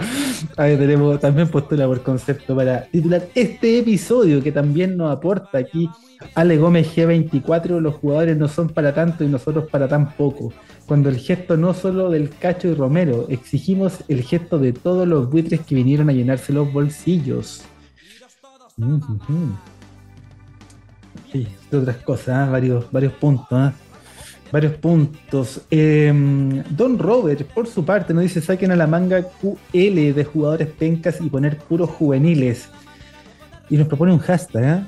Hashtag dirigentes fuera. Mira, ahí está. Ahí nos propone ese hashtag. Em, con los mismos medios de comunicación que siempre están ahí al tanto, siempre están ahí pendientes de lo que pasa en el día a día. Eh, lo mismo que tú, marginales, que siempre está y, de las cosas que menos les va a importar va a ser la, división. Entonces, son hartas cosas que, podemos destacar en base al hincha. Eh, y son cosas que no se van a perder porque son, son cuestiones que todos sabemos que nacieron cuando estábamos en tercera. Entonces, sí. son cosas que, que esas no, no, van a dejar, no, se van a dejar de, de, estar dentro del equipo, siempre se van a mantener, creo yo, en la institución. Entonces, eh, son cuestiones que, que, tenemos que seguir rescatando, pero eh, sí hay que reconocer o al menos saber de que hay gente que, que también se molestó con el tema de los juegos de artificio, con los proyectiles, ahí también creo que nos llegaron comentarios, no sé si están en la, en la casilla ahí de comentarios, Felipe, pero sí llegaron algunos, pero creo que es parte de, lo que pasa. El descontento ya en la... Es como ya expresar, si ya no notan que los cabros de marginales, como dices tú, siempre van a estar. Marginales nació en la derrota cuando año 96-97, cero apoyo al Curi, siguieron, siguieron, y están ahí, van a estar ahí siempre, y siempre yo me saco el sombrero. A veces cuando van a Arica, Iquique, están ahí, siempre. Así es, así es. Oiga, usted, Sebastián, me dice, ¿dónde quedé? Ah? Yo tuve que lamentablemente ir partir de un, una emergencia aquí al baño. no, tranquilo. No, no, recuerdo el último comentario, nos fuimos por la rama con. Ah, mira, yo, yo, saludaba a Ale Gómez G24, que me dice los jugadores no son para tanto y nosotros para tan poco. Cuando el gesto, no solo del Cacho y Romero, exigimos el gesto de todos los buitres que vinieron a llenarse los bolsillos. Em, y Don Robert nos decía, saquen a la manga QL de jugadores pencas y poner puros juveniles. Hashtag dirigentes fuera. Y también el hashtag la culpa no fue de Damián. Em, por su parte, Reniel El Chapo 18 nos dice, vamos de mal en peor por la mierda. Así es, así es. Y Jocelyn 20 nos dice, vergüenza por donde se mire, que se vayan todos los que no merecen estar. Em, otro insigne, otro gran parroquiano. todos esos que no merecen, disculpa Felipe, todos esos que no merecen estar eh, ¿Qué hacemos ahí con los canteranos? Tuvimos harta indisciplina este año con, los canteranos del Curi. Yo creo que también tienen su cuota de responsabilidad. Nosotros acá los respaldamos siempre en realidad cuando, cuando les tocó debutar, cuando estaban eh, a lo mejor en tela de juicio por algunas cosas, pero yo creo que, no sé, pues, por ejemplo, eh, en estos momentos están marginados eh, hashtag cachorro barrios por indisciplina. No, cachorrito, porque tú no, tú no, cachorro. Eh, Ronnie Albornoz hace mucho rato, entonces creo que también todas esas cosas suman, o sea, si no teníamos dónde buscar en la banca con los profesionales que habían y mirábamos a los cadetes, no les quiero endosar esa responsabilidad, lo repito, pero, pero creo que si que estamos diciendo y somos claros en, dar esta, esta palabra de que se queden solo los que quieren, los que debiesen estar, yo también partiría por los canteranos que se mandan este tipo de cagadas, Y que, en realidad lo único que demuestran es que tampoco les importaba mucho la situación. Sí, es cierto, es cierto, pero mm, también consideremos que dentro de ese ejercicio, o sea, más allá de los errores puntuales y propios que cometieron jugadores de que en este caso son los sub-21, los llamados cumplir con ese minutaje, consideremos que en los momentos clave o en los momentos que eran importantes que jugaran o se alinearan jugadores del sub-21 tampoco se contó con ellos. O sea, tampoco se les dio la oportunidad. O sea, el hashtag cachorro barrios ¿ah? eh, em, hizo un par de buenos partidos y después desapareció. O sea, no, no, fue citado más, ¿cachai? Se, optó por Castro en esa posición. Eh, Castro sin hacer mucho más tampoco. Entonces, Ahí también, claro, es una combinación de factores, ¿no? Ahora, quienes cometen indisciplinas, por supuesto, deberían cumplir entonces también con siendo profesionales, porque lo son finalmente. Todo. Eh, claro.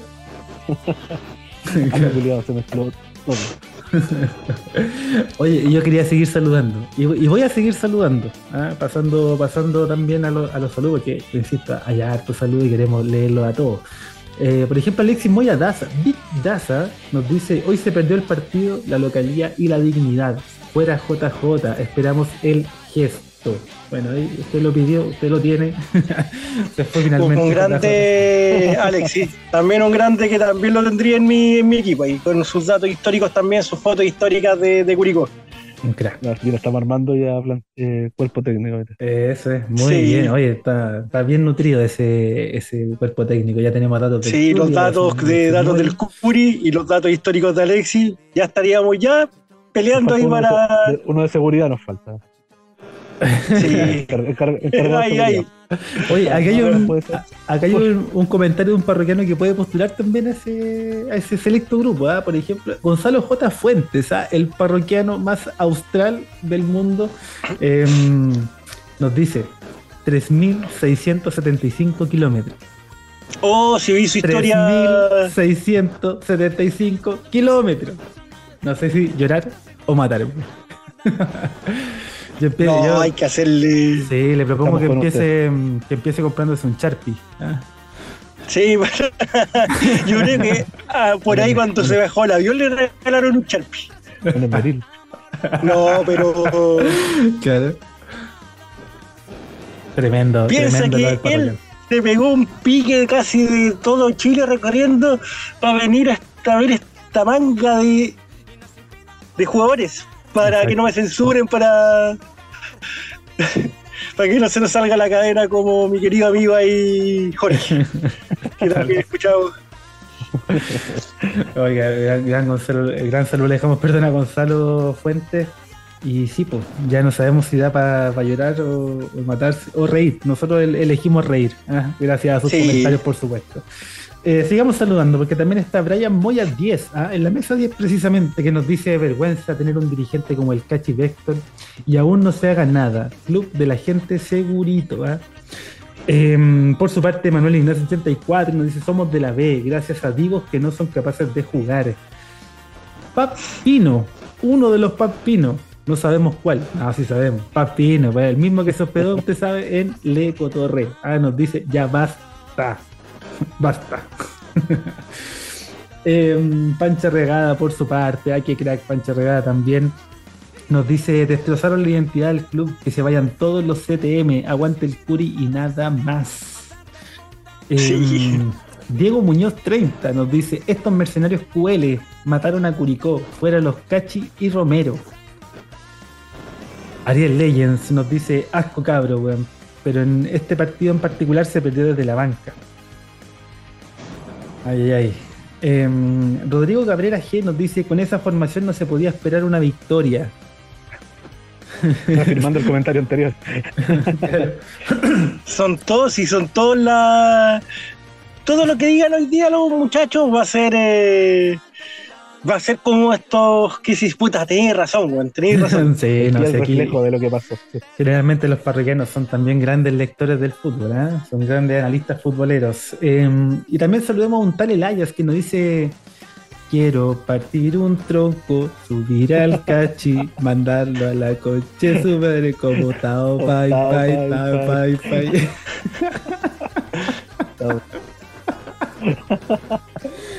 No tan.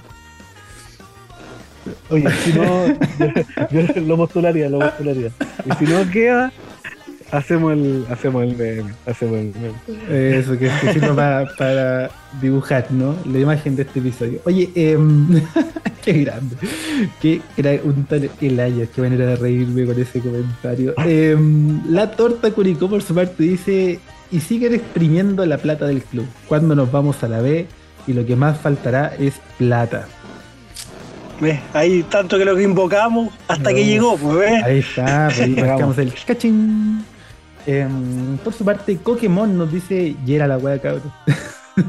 Yera. Otro gran parroquiano. Le mando un saludo a Coquemona que también, eh, también tiene una colección de camisetas, no tan grande como las que tiene ahí mi querido Sebastián, y también como la que tiene eh, Pablo Urrutia Calquín, por ahí parece que, que también tiene una Pato Urrutia, que también tiene una un museo de la camiseta y Pokémon, aguante Coque, que, que también va a llegar grande ahí con tu museo de camiseta ahí.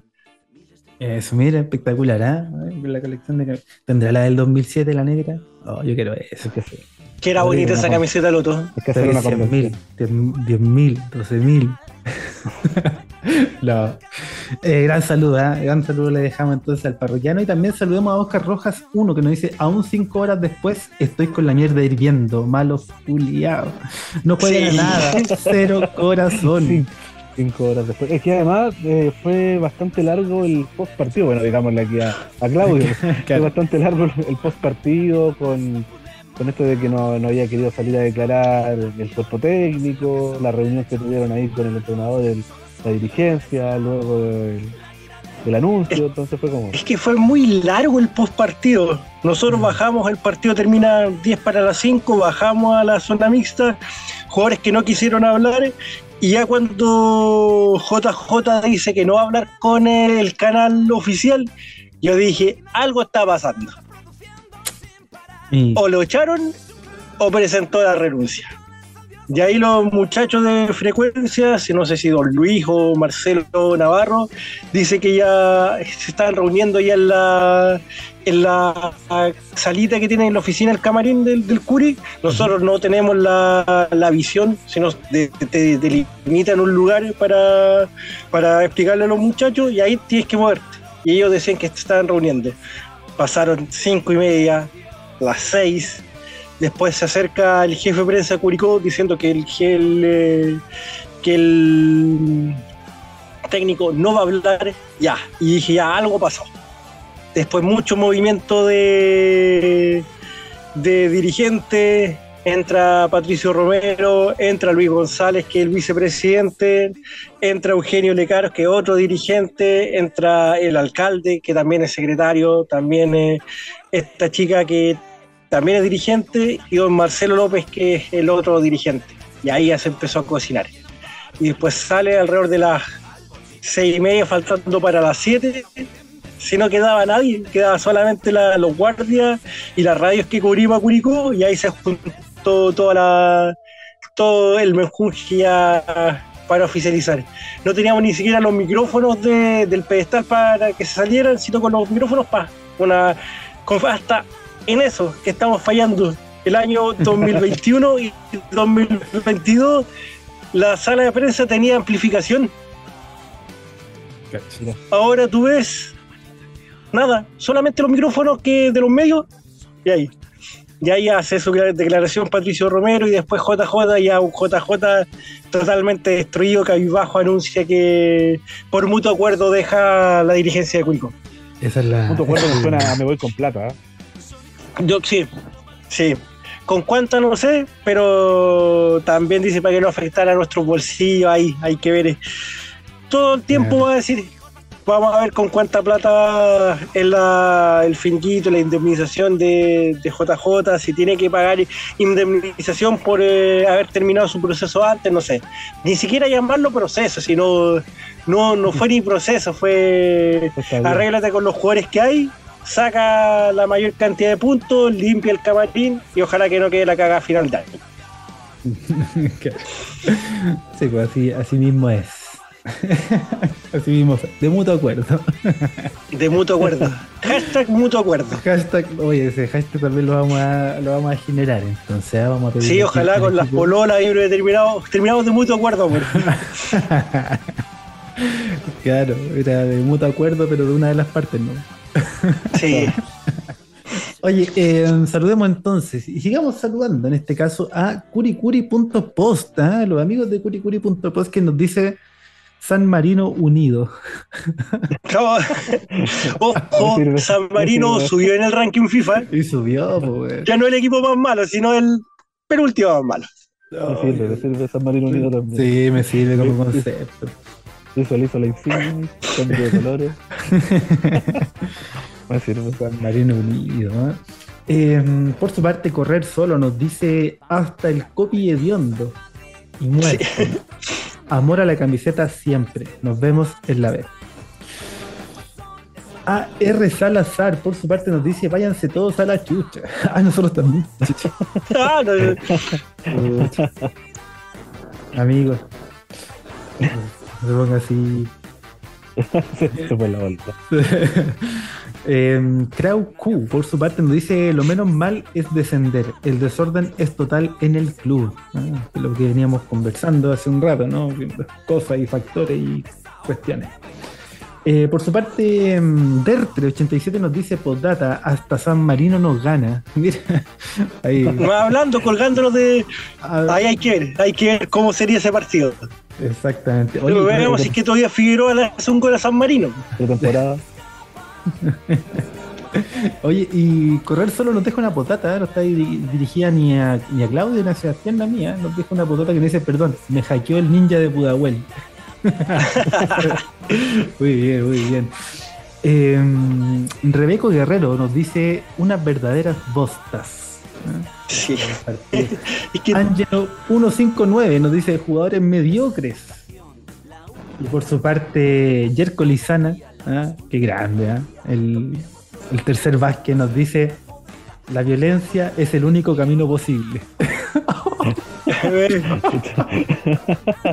tenemos ahí a. Hay que ver. Me quedo con esa frase, eh, me quedo con esa frase. Estoy pensando en. eh, Se va a quemar No, todo. Pero ahí que- tiene- nos van a tiene- bajar de- nos van a bajar de Instagram y de Spotify si ponemos. estamos incitando a la violencia y. La única solución es la vía pero- armada a la. A esta situación. Saquen los milicolac. Sí, ve. En los tiempos de tanto no pasaba esto. Claro, así mismo. Oye, em,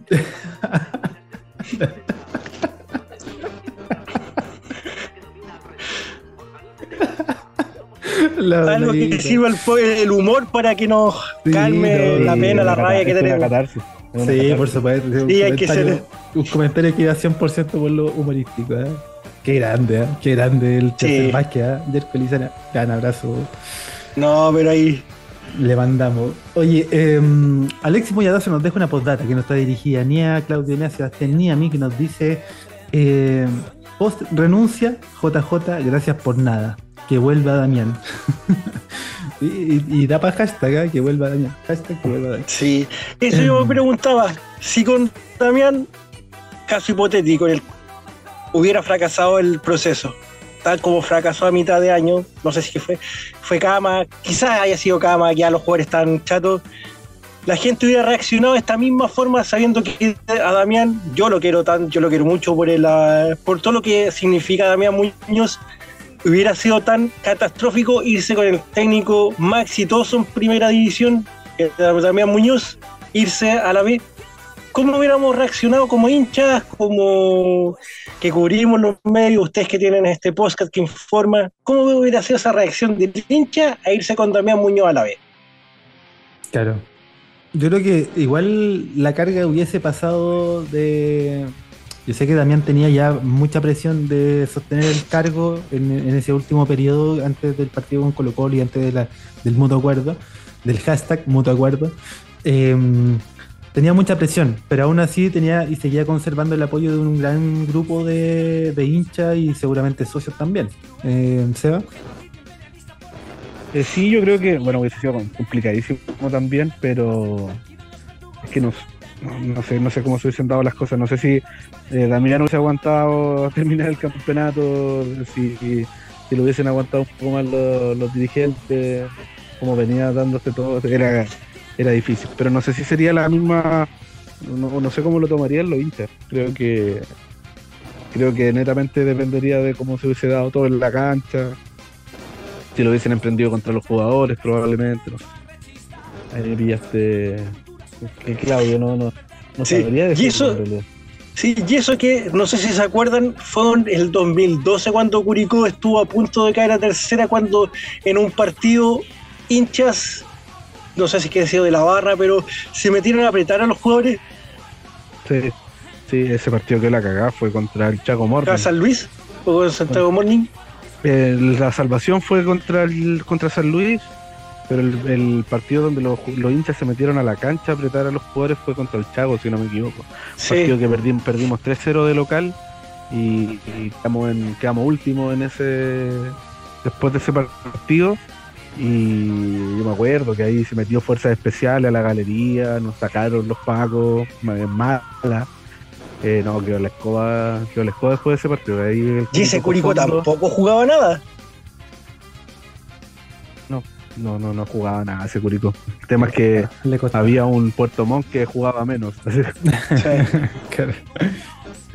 Oye, Y quizás, eh, no sé, yo aún creo en los milagros, quizás una mínimo nos salvemos, no, no creo que nos salvemos con Colo Colo, pero sí puede ser un, un empate que rescatemos los, juegos- los de visita. Y se le gana acá a Magallanes épicamente con un gol de Coelho, pasa en profundidad de Jerko Leiva, se saca, se saca a Coelho, se saca al arquero y pasa todavía Figueroa. Y todavía nos salva con ese gol agónico. ¿Cómo nos salvó Galeano? Y despertar ahí. Oye, les propongo que les propongo que hagamos un ejercicio ya cuando miremos la tabla, porque me parece que, que sería interesante proyectando dieci- los 18 puntos. Les propongo el ejercicio de con cuántos puntos mirando la tabla nos terminaríamos por salvar. Si es que existe la chance. Pero más adelante, El más adelante. ejercicio empezando el campeonato con la torta. sí, pues por eso. el contraste. Oye, em, voy a seguir saludando. Hay harto comentario, hay harto parroquiano. Y voy a seguir saludando en este caso a Pancho Ortiz Sepúlveda, que nos dice Romero CTM, Cachi CTM. ¿ya? Por su parte, César Castillo Antonio nos dice: Páguenme el loquero, jugadores y la CSM. el Como el loquero, viejito que gritó, devuélvame las dos lucas, devuélvame las cuatro lucas. eso. Tal cual. Eh, y por su parte, datos del Curia nos dice, profe Marcoleta, lo pienso. Sí. Me sirve ganando 1-0 de local, perdiendo 1-0 de visita, pero con el 100% de rendimiento local. Y con el gorrito ahí, con la ayuda divina, que siempre es bienvenida, estaríamos ahí pensando en pasar Marcoleta. El gorro de Jesús. Sí, con su gorrito ahí. Exactamente. Oye, voy a seguir eh, eh, leyendo comentarios. ¿ah? Voy a, en este caso, am, a los mensajes directos que nos llegan a la casilla ahí del, del Instagram, donde yo solo mando jueguitos. ¿ah? Ya tú sabes. Nada, nada, voy a leer ahí algunos comentarios. Por ejemplo, mm, a Mauri Navarro, ¿eh? que nos dice: Ahora todo el éxito para los profes que estarán hasta el final del campeonato. Espero que este equipo sepa valorar lo que son, sobre todo al profe Benavente, y que al mismo tiempo los profes sean capaces de sentar a los que no sirven y no corren. Espero que Rifo y Benavente se las canten claritas tanto al directorio como al primer equipo. Em, gran saludo le dejamos ahí a Mauri Navarro también.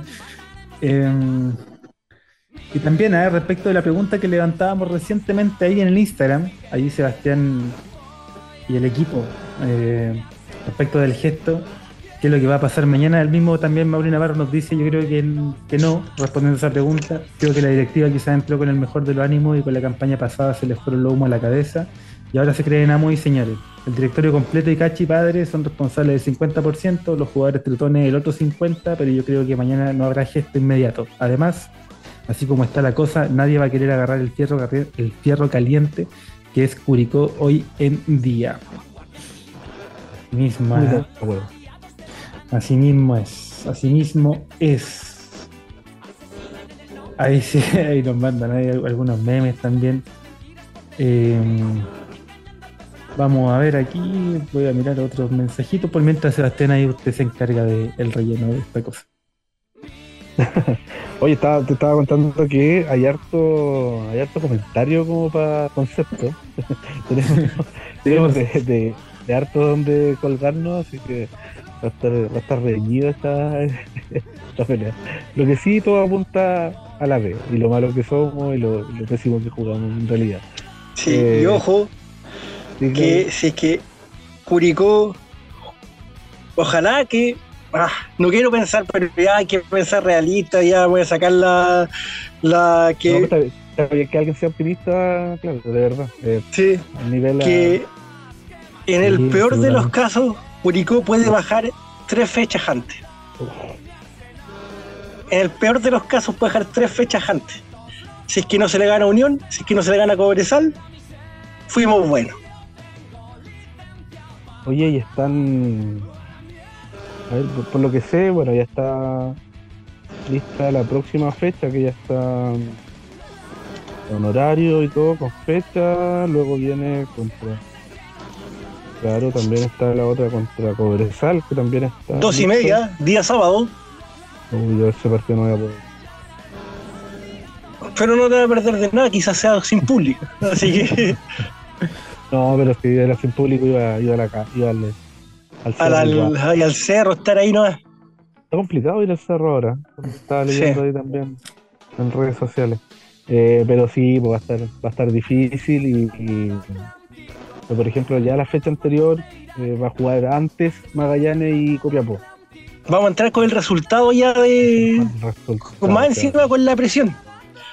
Claro. Si pues, tuvieron, tuvieron presión de jugarle un clásico, imagínate cuando entren sabiendo que no, el, imagínate, el precalentamiento, el trabajo precompetitivo de los jugadores el día sábado cuando estén ahí esperando empezar a jugar con una unión, sabiendo ya los resultados.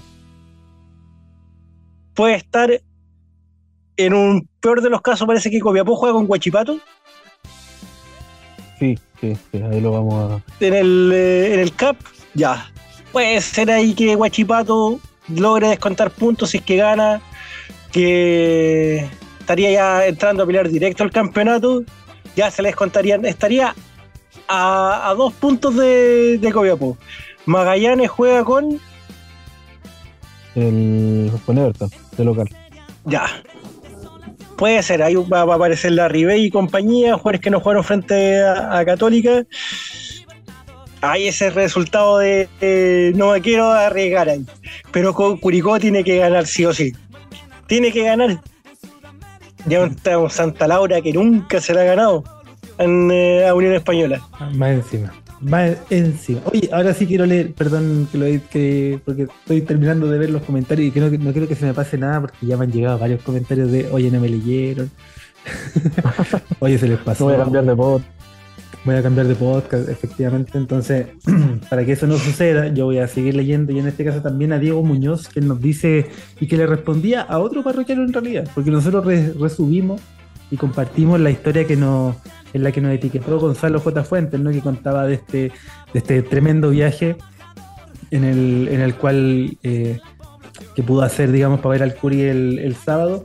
Y en este caso digo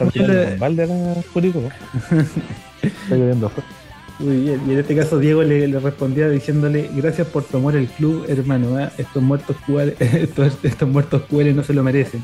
Yo pensé en ir desde Santiago y no me arrepiento de haberme arrepentido. Sí, es que estuvo terrible la cosa.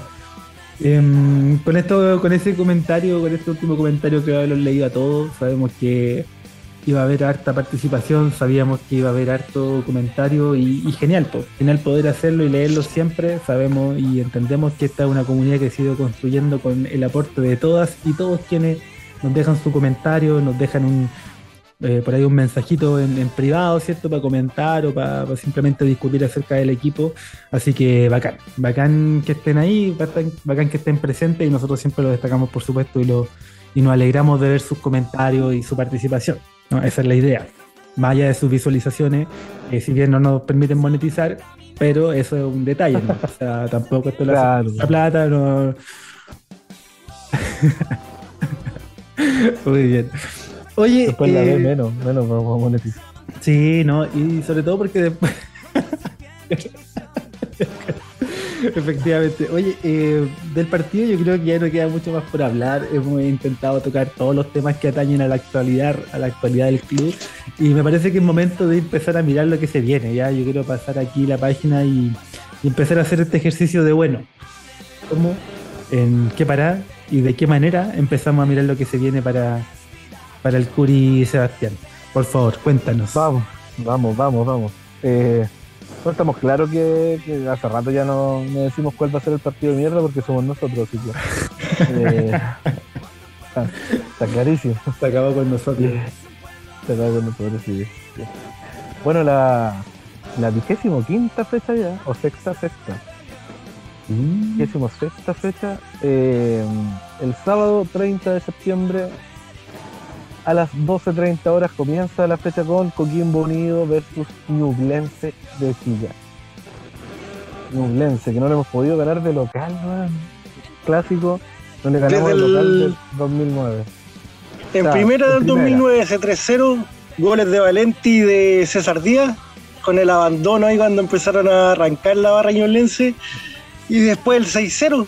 Y después para contar, porque después cuando Curicó fue campeón en el 2017 empataron a 1 Estamos a uno, claro, con golazo de Olivera. Ahí es, sí. Oye, a propósito del 6-0, quiero mandar un pequeño saludo a Pablo Granjicán, que ahí nos compartió en su historia y la imagen. Qué crack, ¿eh? qué crack, gran, eh. gran persona, gran jugador también.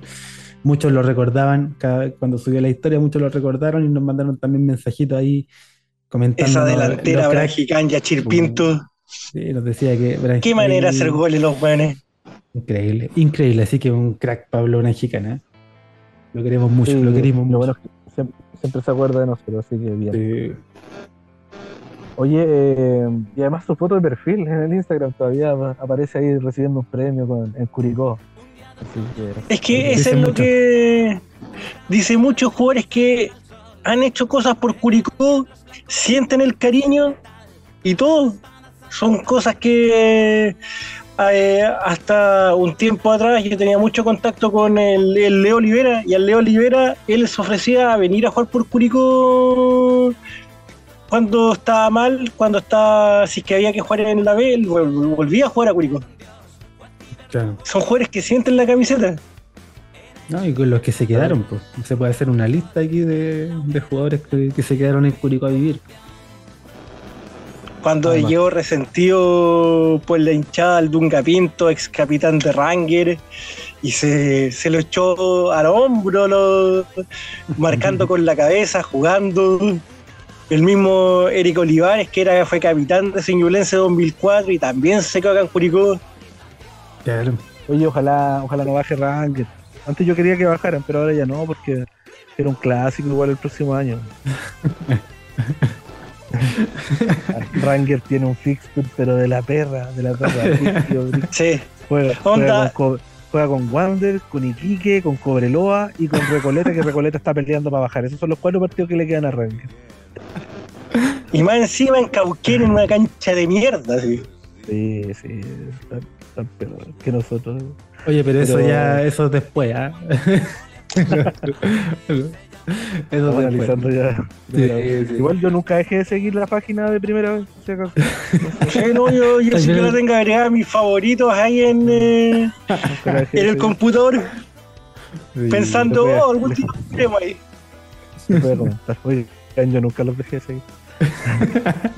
Oye, seguimos con la fecha entonces. Sí, seguimos con la fecha entonces. eh, partido que nos importa, vamos a estar ahí pendientes. Sábado 30 de septiembre, lo, dijimos, 15 horas en el Municipal de San Bernardo juegan Magallanes contra Everton de Viña del. Mira, si es que Magallanes le juega un poquito, Magallanes es un poquito más fino que fue contra Ca- Católica y vuelve la Ribey y tienen un iluminado Felipe Flores con la Ribey en delantera, puede hacerle la gracia. Porque Everton no viene jugando Everton, porque ¿no? puta que ya os que juega. Ya, si es que Magallanes le gana a Everton, ahí estamos hasta las mismas. Cacha. Está difícil, está difícil. ahora ya no nosotros. tenía que esperar. Claro, de Curicó. Porque se le puede decir, Magallanes ya puede ganar este partido y después le, le toca con Colo Colo. Colo Colo que también puede, tiene una pequeña opción a ser campeón, pero un partido pendiente. Y sabes que lo que juega Colo Colo le puede haber ganado 6-0 a Cobresal, pero Colo Colo también es errático. Sí, pues no Sí, sé pues le ganó, le ganó el puntero y perdió el local con el colista. Sí. Ay, ay, ay. ¿Qué más sigue? ¿Qué más sigue? Ah, Eh, sí, otro partido importantísimo. El mismo día sábado, pero a las 17.30 horas en el estadio Huachipato Cap a cero juega Huachipato contra Deportes Copiapó. Uh, y Guachipato que fue el gran ganador de esta fecha, ¿eh? así que Sí. es que ahí nos puede echar la manito. Acorto, tres, acorto la mal. ventaja de que lleva Cobresal de 6 puntos a 3. Huachipato Hay que ver, hay que ver fueron los cómo- grandes ganadores. Ah, sí. Sí. Porque Copiapó se alejó a 5 de, del colista, que es Curicó, y Huachipato le acortó de, la, de los 6 puntos, le acortó 3. Exacto. Así que hay que ver, hay que ver cómo va a estar Huachipato en ese partido, si tiene el mismo envión de los últimos de los últimos partidos, jugó un kilo frente a Everton, pero hay que ver, hay que ver cómo, cómo es Guachipato. Guachipato se ha hecho fuerte de local, así que eso es lo importante. La importancia de hacerte fuerte de local. Puedes perder casi todos sus partidos, pero si que ganas la mayor cantidad de, de puntos, estás ahí. Bueno, lo único que sabemos es que ese partido se va a jugar en cancha barrosa y, y que probablemente esté lloviendo. Sí. Oye, y lo que nos convoca para ese día, sábado, 20 horas, Estadio Santa Laura, Universidad SEC, Unión Española contra Curicó Unido. ¿Qué esperar, no? ¿Qué esperar de un partido tan relevante? Eh, también acontece que Unión viene de un bajón en lo futbolístico, viene perdiendo su último encuentro y por ende también está con la necesidad. En lo favorable, podríamos decir que eh, hay una lesión ahí de, del Zanahoria Pérez, que es el, portero titular, y, Unión tampoco se, se, va a reforzar aparentemente con un nuevo portero, por ende va a dejar uno de los juveniles.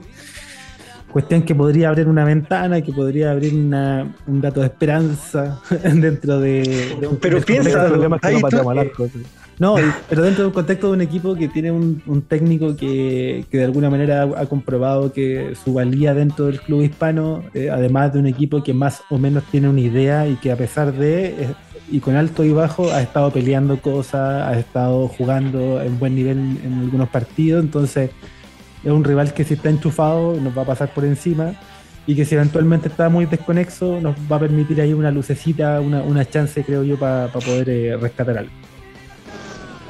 Sí, concuerdo con lo que dice Felipe, pero con este Curicó, si no se le pudo ganar a equipos que están en su peor momento, peor que Curicó, no veo por dónde se le puede hacer daño a una Unión Española, que sí, viene en un mal momento, pero Curicó es un equipo que ha levantado muertos este año. Pues. Sí, tal cual. Tal cual. Yo, yo la verdad estoy más preocupado de que alguien mande la cuenta Ruth o la cuenta del banco del, del señor del maletín. sí, como que sí puede ser. Parece que la tiene Julio. Recibe, recibe tortas. Sí. puede ser que aparezca el hombre el maletín ahí cuando Curicó enfrenta a Cobresal, Cuachipato, Victorino Cerda puede aparecer, aparecer ahí. Eso. Puede aparecer Moza también. Basta, basta con recoger las monedas que le tiraron a Campuzano y con eso ya tenemos una primera una primera luquita. Oye, eh, sí, va a estar complicado con, con, Unión Española, más que nada porque no pateamos al arco y, y de repente pueden poner un cono al arco y, creo que no vamos a hacer mucho daño. Eh, lo que sí a lo mejor nos puede jugar a favor es que Unión Española a lo mejor el partido lo va, lo va a preparar obviamente en base a sus virtudes, eh, más todo lo que pueda plantear Curicó, porque como vamos a tener técnico nuevo, a lo mejor es un poco más impredecible. Eh, no, sé, no sé qué tanto, pero sí si al menos en esa faceta podemos ya tener, aunque sea algo a favor, eh, que, que, a lo mejor nos puede ayudar a que no nos hagan tres goles. Esa es la, la, primicia, primero bajar de tres a dos puede ser, pero ya es como mucho, ya...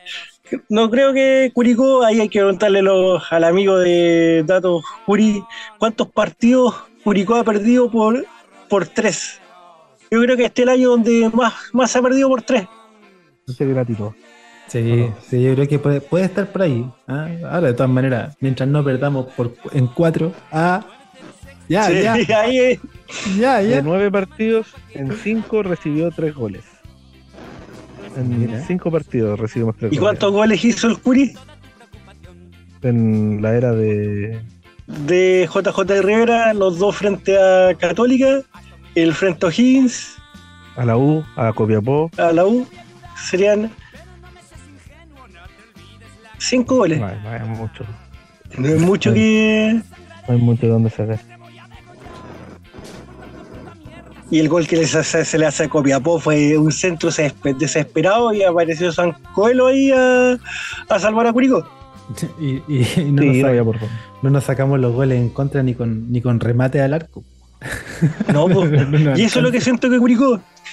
Curicó este año, contando con Damián Muñoz en el, en el inicio del campeonato y terminando con JJ Rivera hasta su periplo por Curicó, Curicó cada vez que él se fue en, eh, con el marcador abajo, nunca lo pudo dar vuelta, o muy pocos partidos lo dio vuelta.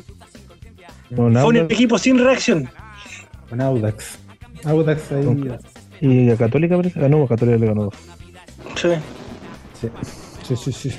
Em, ¿Qué más que hacer? Me parece que hay un, un pequeño paréntesis y comentario acerca de lo que se nos viene a nosotros. Pero eh, Chilean Premier, ¿cómo sigue? Eh, con el partido de día domingo, oye, el, el horario malo, 11 y cuarto de la mañana, día domingo, ¿Qué? en el Teniente de Rancagua juega O'Higgins contra Unión La Calera. Oh, ese partido post viaje de Santiago acá, no sé, no sé cómo. Yo si no, no sé, no, no me levantaría a ver un partido a, la, a las 11 de la mañana un día domingo. Claro, Haberlo costado. claro. Oye, eh, luego juegan, yo creo, el partido ahí de la fecha, eh, Colo Colo contra Universidad Católica en el Estadio Monumental a las 3 de la tarde. Colo Colo, un equipo, como decíamos, errático, le ganó al puntero, sí, perdió con el colista, sí. No le pudo ganar a la U, pues si la U juega un poco mejor que el Cuy, un poquito mejor. Oye, la U. Aún Yo así. no esperaba nada, sí, yo no esperaba nada de la U. No, Copia- no, copia, pues. no, No le pudo ganar a Copiapó. Y Copiapó con, con harto huevo nomás y, y luna. Harto huevo y luna. Nada más. No, Luna, Y- Luna es un jugadorazo. Sí, jugadorazo. Ahí leyó bien el técnico de había que jugar para él. Y listo. Todos los demás a correr. Menos Vargas, porque le cuesta al hombre ahí. Sí. Corporalidad que. Pero, mm, y, y bueno, Colo Colo ahí que va a tener su chance de pelear el título igual. Pues. Si finalmente el con el que está peleando es Cobresal y, y con todo cariño y respeto, pero Cobresal no un plantel que se arme precisamente para salir campeón, así que. tiene Si es que sale todavía. campeón, va a ser la, lo que hemos- habíamos dicho. La capacidad de hacer un buen planteamiento de local y ganar tus mayores tus puntos, Exacto. tanto de local como de visita, con un, eh, con un eh, cuadro pragmático que es, es Huerta. Huerta viene de la escuela de Nelson Acosta. Así que bien merecido se lo tiene. Aparte, equipo provincia, sería histórico que Cobresal sea campeón en un, un campeonato largo. Así que. Claro, o sea, nos sirve, Sí, a nosotros nos sirve que, que Colo Colo se meta ahora en la pelea y eh, básicamente por, para que le gane a Magallanes, para que pelee esto, eh, ese- esos puntos que para nosotros van a ser relevantes en, en ese Sí. nivel y que, y que por ahí pierda la chance de dos fechas antes para que vengan a Sí, que no llegue la última vacaciones. fecha, Claro, la última fecha a pelear el título. claro. Ojo que le queda también la Copa Chile a Colo Colo, así que hay que ver por ahí que también a- colgarse a todo, colgarse a todo para, para buscar algo ahí. Exactamente, exactamente. Oye, y hablando de Cobresal, juega después de- del partido Colo Colo con la Católica a las 18 horas en el estadio El Cobre del Salvador contra Palestino. El Tino Tino. Mira, Palestino que también ahí se anduvo recuperando. Sí, le ganó Unión Española ahí. Ujú. Y por último, por último, eh, cierra la fecha el lunes 2 de octubre a las 19 horas en el Estadio Santa Laura, Universidad SEC, Universidad de Chile contra Audax Italiano. Y sería. Ayer también. Audax, que en lo, que en lo que le quedaba de partido lo dio de vuelta. Sí, con Arrué ahí debutando. Técnico que gana, técnico que debuta, gana. po. Exactamente, ¿no? Y además que mm, el Audax con el la U ahí tienen los mismos abogados, tienen los mismos, mismos directores. Capaz que se arreglan en un empate. Tal cual. Oye, eh, no quiero apurar el equipo aquí de la gráfica ni al equipo de nadie, ah, pero les proponía yo un ejercicio para la tabla, los puntos que quedan en, en disputa y vemos ahí cuántos. ¿Cuál es el número que hay que perseguir de estos 18 puntos posibles? Sabemos son 6 partidos, 6 por 3 18, ah, no lo voy a explicar yo, usted ya sabe cómo es. Pero en ese mismo ejercicio, estos seis partidos, independiente de los rivales, independiente de la realidad futbolística, porque sabemos que hoy por hoy no estamos como para poder eh, lugurar con una y, con una cantidad de puntos específica, pero sí, si tuviésemos que hacer el ejercicio, Claudio, Sebastián, les propongo que en mira de esos últimos 18 puntos en disputa, ¿con cuánto? ¿Con cuánto eventualmente es lo que podemos perseguir para salvarnos? Primero, y antes de que nos digan y me, me comenten cuál es su pálpito en números, eh, Sebastián, cuénteme cómo están los puntajes ahí al, fondo de la tabla. Oye, eh, al fondo de la tabla podemos ya denominar o donde se corta la tabla y, no, estamos lejos, de, por ejemplo, ya Católica, que es el último que está clasificando Copa Internacionales, tiene 34 en el séptimo lugar, después octavo viene Calera con 32. Eh, noveno y décimo, Unión Española, Universidad de Chile con 31. Hasta donde llegó Higgins y Ñublense, que hace un par de fechas atrás estábamos casi a tres puntos, si no me equivoco. 30 eh, puntos se metieron ahí arriba. Eh, y ahora Audax Italiano, que también ganando este fin de semana, se arrancó un poco y respiró con 29 puntos en el décimo tercer lugar. Copiapó, décimo cuarto, con 26. Eh, le sacó 4 puntos a Magallanes, que está descendiendo con 22 puntos en el decimoquinto lugar, y Curicó Unido, decimosexto, último colista absoluto con 21. Ya, Claudio.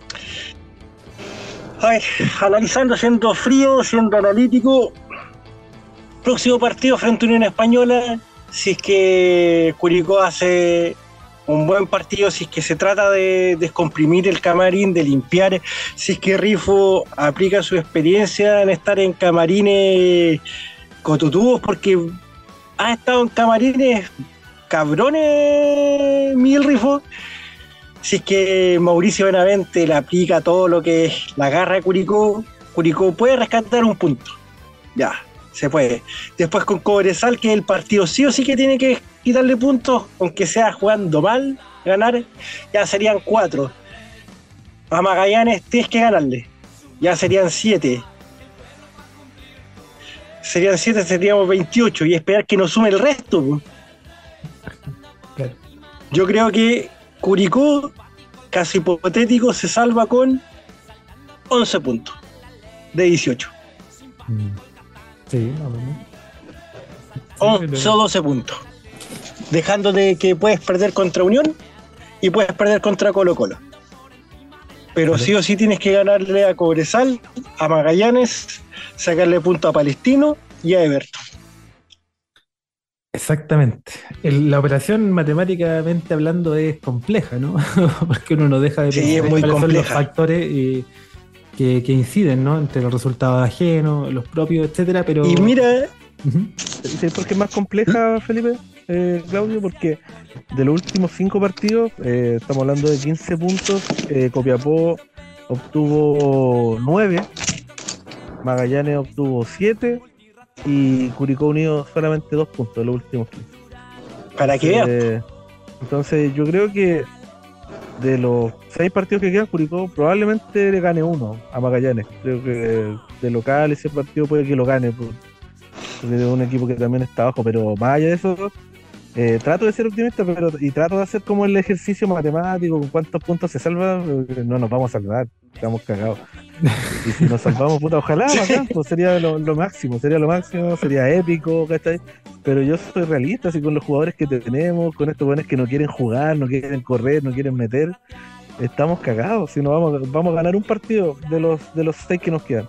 Y, y eso, y capaz que empatemos un par más por ahí.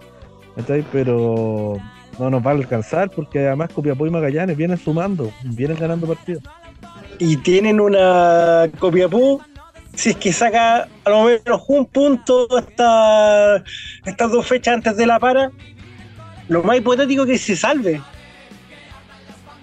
si piensa que Copiapó, Copiapó tiene, está a cinco puntos de, Curicó está a cinco puntos de Copiapó. El único que le puede hacer daño es Magallanes y que gana su partido pendiente. Pero Curicó tiene que hacer algo, tiene que despertar. No va a depender solamente de los demás resultados. Si que se dan los resultados, puta, bienvenido sea, pero Curicó tiene que ganar, tiene que hacer lo suyo. Puede perder Copiapó y Guachipato, que está en la lógica esta fecha, pero Curicó tiene que ganar. Sí, o sea, de hecho, más allá del juego de, de claro, los puntos, la cantidad que, está, que hay en disputa y todo, Evidentemente esto sigue siendo con la pelotita del piso y sigue siendo del nivel de juego. Y es por nivel de juego, por lo que tú decís, Claudio, que Copiapó tiene algo para defenderse y para, eventualmente salvarse. Magallanes también ha demostrado que por juego y con la pelotita en los pies ha demostrado para quedarse y el que estaba quedando al debe ahí es Curicó hace, hace harto rato. Así que es de esperar, más allá de los puntajes. Ahora, dentro de ese mismo juego y ejercicio, los 12 puntos, es decir, ganar 4 de 6, ¿cachai? Como es lo que debería ocurrir y si no, hacer la combinación ahí entre empate y victorias, pero, pero sí, son al menos 10 puntitos los Ya, que tenéis que buscar para... Ganar Rafa. 4 de 6, sería pero fantástico. Si no, no, no fuimos capaces de ganarle ni siquiera a, a Copiapó, a O'Higgins. ¿Cómo vamos a sacar cuatro puntos? Yo todavía quiero ser, eh, quiero creer. Aún quiero creer. Elijo creer, sí, hay que... hay Elijo que- creer. Uno va a mirar los partidos con esa misma ilusión y con esa misma eh, esperanza de poder conseguir algo que, que así como estamos ahora, sabemos que, que está difícil de conseguir, si no imposible. Sí. Em, Sebastián, don Sebastián, ¿nos queda algo ahí de alguien más que está... que podemos ensuciarlo para bajarlo ahí a, a la tabla? ¿No? ¿No? ¿Es el Audax finalmente? Sí, el Audax está con 29. Audax, Copiapó. pero- No, si es Copiapó con 26, Magallanes y Curicó. Entre esos tres ya se define. Entre esos tres. Incluso si ¿Qué ustedes vean una, un Instagram que se llama que ve los datos analíticos con estadística, con probabilidades, Curicó tiene un 3% de, de salvarse, la salvación. Un 3%. Un y- 3%. Y la pelea está entre esos tres equipos ya estadísticamente. Sí. Abrazamos, lo- abrazamos el 3% entonces. Yo me quedé con el 3% aún. Me Me aferro a ese queda 3%. 3%. Y lo usaré solo para decir. Muy bien. Nos aferramos a ese 3%. Em, Sí, yo me aferro. Nos aferramos. Y nosotros también nos aferramos a un capítulo que ha tenido de todo. Y que ya vamos a ir cerrando. De porque todo. sí, la, la- la quinta de recreo, aquí vienen lo- los permisos municipales que no tenemos, ¿cierto? El expendio de vida alcohólica es que no hemos pagado la patente, así que nos van a venir a no. fiscalizar en cualquier minuto. Em, Tenemos patente de kiosco escolar. sí, muy bien, muy bien. Y es por lo mismo que aprovechando de cerrar entonces lo que ha sido este gran capítulo, interesante capítulo porque había mucho para decir y mucho por decir, es que queríamos agradecer que lo haya hecho con nosotros y nos haya podido acompañar y ayudar a, hacer este análisis a don Claudio Palma Arce. Eh, muchas gracias compadre por haber estado con nosotros y habernos acompañado en este episodio. No, muchas gracias a usted, chiquillo. Primero que todo, agradecerle a, lo- a Sebastián, a Felipe, que siempre va a estar dispuesto acá a este podcast que lo sigo y lo escucho en mi rato libre. Y siempre, siempre hemos hablado de Curicó. El año pasado, esta misma fecha, estábamos hablando cuántos puntos necesitábamos para, para clasificar por primera vez a Copa Libertadores. Se dio, fue bonito. Ahora nos toca ver, analizar el momento crítico que está Curicó, pero siempre con el ánimo de no polemizar, de conversar, de intercambiar y hablar de la realidad de lo que más nos apasiona, que es Curicó, que es el fútbol, y siempre estar dispuesto acá, y lo paso muy bien en esta quinta de recreo. Vine con mi pantalón, mi jeans de marciano, mi bolera de anime, abajo la camiseta del Curi, mi gorrito Díaz y mis lentes de colectivero. La mejor pinta acá para estar eh, acá en este en este templo que es Parroquianos del Tulipán. La, la camiseta de Matías Fernández del Día Real. Correcto, eh, también esa, esas dos, y la, esa camiseta fue épica. Sí, pues la de la feria esa que tenía ahí a Matías celebrando. Sí, Sí, y no, siempre estar dispuesto acá y siempre agradecido por la invitación, siempre y ojalá que le siga yendo muy bien. Y llevar al Curi que siempre yo lo escucho y sé que lo son escuchados y también tienen muchos comentarios. Así que me alegra por eso. Sebastián, como siempre lo he dicho, lo conozco hace uf, más de 20 años y ojalá que sigan creciendo y siempre va a estar dispuesto ahí para brindarle una manito y seguir comentando lo que nos gusta, que es Curicó y el fútbol. Exactamente, exactamente. Sebastián. Sí, agradecer ahí a Claudio, eh, de- devolver la- las palabras de buena crianza, nosotros también desearte todo el éxito en, los medios de comunicación, en lo que te gusta, te apasiona y, se nota. Y, ah, Se nota mucho cuando una persona eh, le gusta lo que hace y, además, y además súmale que, eres súper profesional. Entonces, creo que para los hinchas, escucharte y estar al tanto ahí todos los días, eh, en los partidos también, en el post partido, eh, creo que todo eso se agradece porque nos acerca un poco más al, al plantel. Nosotros con Felipe lo dijimos, eh, en realidad somos, estamos muy lejos de ser periodistas. Agradecemos el, el saludo que nos dejó eh, Datos del Curi como el, el día del, del trabajo radial, algo así era, no me acuerdo cómo, cómo fue Claudio el 21 de... Sí, el 21 de septiembre fue el día del trabajo radial. No, nos etiquetaron nosotros, no, ni a los talones a Glorioso Tablón, ni a, ni a los talones a ninguna otra, a otra radio ni programas, pero sí dentro de lo que nos gusta hacer y, y de un poco recoger estas voces de los hinchas que, que a lo mejor siempre están como un poco más aisladas y que buscan a lo mejor otro formato donde poder expresarse y, y- y aquí se los Sí. damos. Pero, No, pero- pero contentos también de tener este contacto y de que obviamente eh, nos pueda apoyar y, y entregar tus conocimientos, tu jerarquía ahí como con experiencia eh, para poder sumar a estos comentarios que, que estamos dando nosotros. Sí, no, y siempre contento, contento de volver acá, de conversar.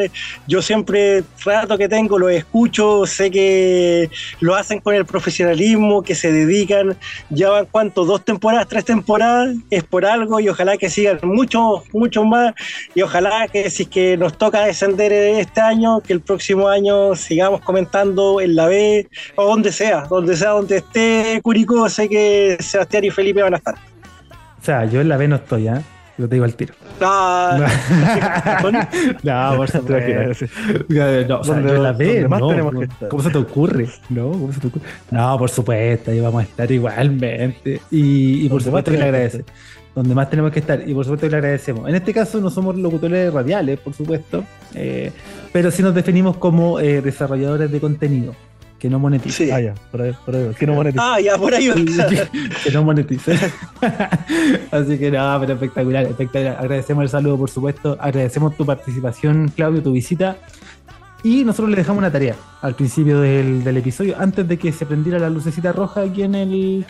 eh, la que indica que estamos al aire, ah, por supuesto, la que está- indica que estamos grabando. La luz roja, esa es la otra luz roja, pues, ah, no, no esa otra que se. ah, ah. Le pedimos que nos Sí. dejara eh, la recomendación musical para mm, acompañar este episodio. Cuénteme. Sí, una banda que escucho mucho en, cuando preparo los partidos eh, antes que con las estadísticas, con los datos, es Jauregui. No sé si lo han escuchado, Ah, sí. un grupo mexicano. Lo- ¿Ya? lo. Sí, héroes. Pero héroes dedicados no a los futbolistas, sino a, a los hinchas que sufren eh, día a día, que sufren, eh, quizás tengan un problema en la semana, pero van a la cancha y por 90 minutos se le olvida que tienen ese problema y tratan de buscar alguna, alguna salida que el equipo le vuelva la alegría. Así que héroes de Jauregui, si pueden terminar, habla mucho, habla mucho del fútbol, es una banda mexicana que todas sus canciones están dedicadas al fútbol, pero para la tía Edith, para todos los que siguen, para los papás del SEBA que siempre han seguido al Curi, para todos que hinchas que son eh, anónimos, que han estado en las buenas, en las malas, en las más malas, ahora esa, Héroes de Jauregui. Mira, espectacular. Tenemos, mira, tenemos la música. Tenemos la, la quinta recreo, aquí adornada ya pensando en Navidad. ¿ah? Va muy bien. Halloween, primero. no, que estoy pensando en Navidad ya.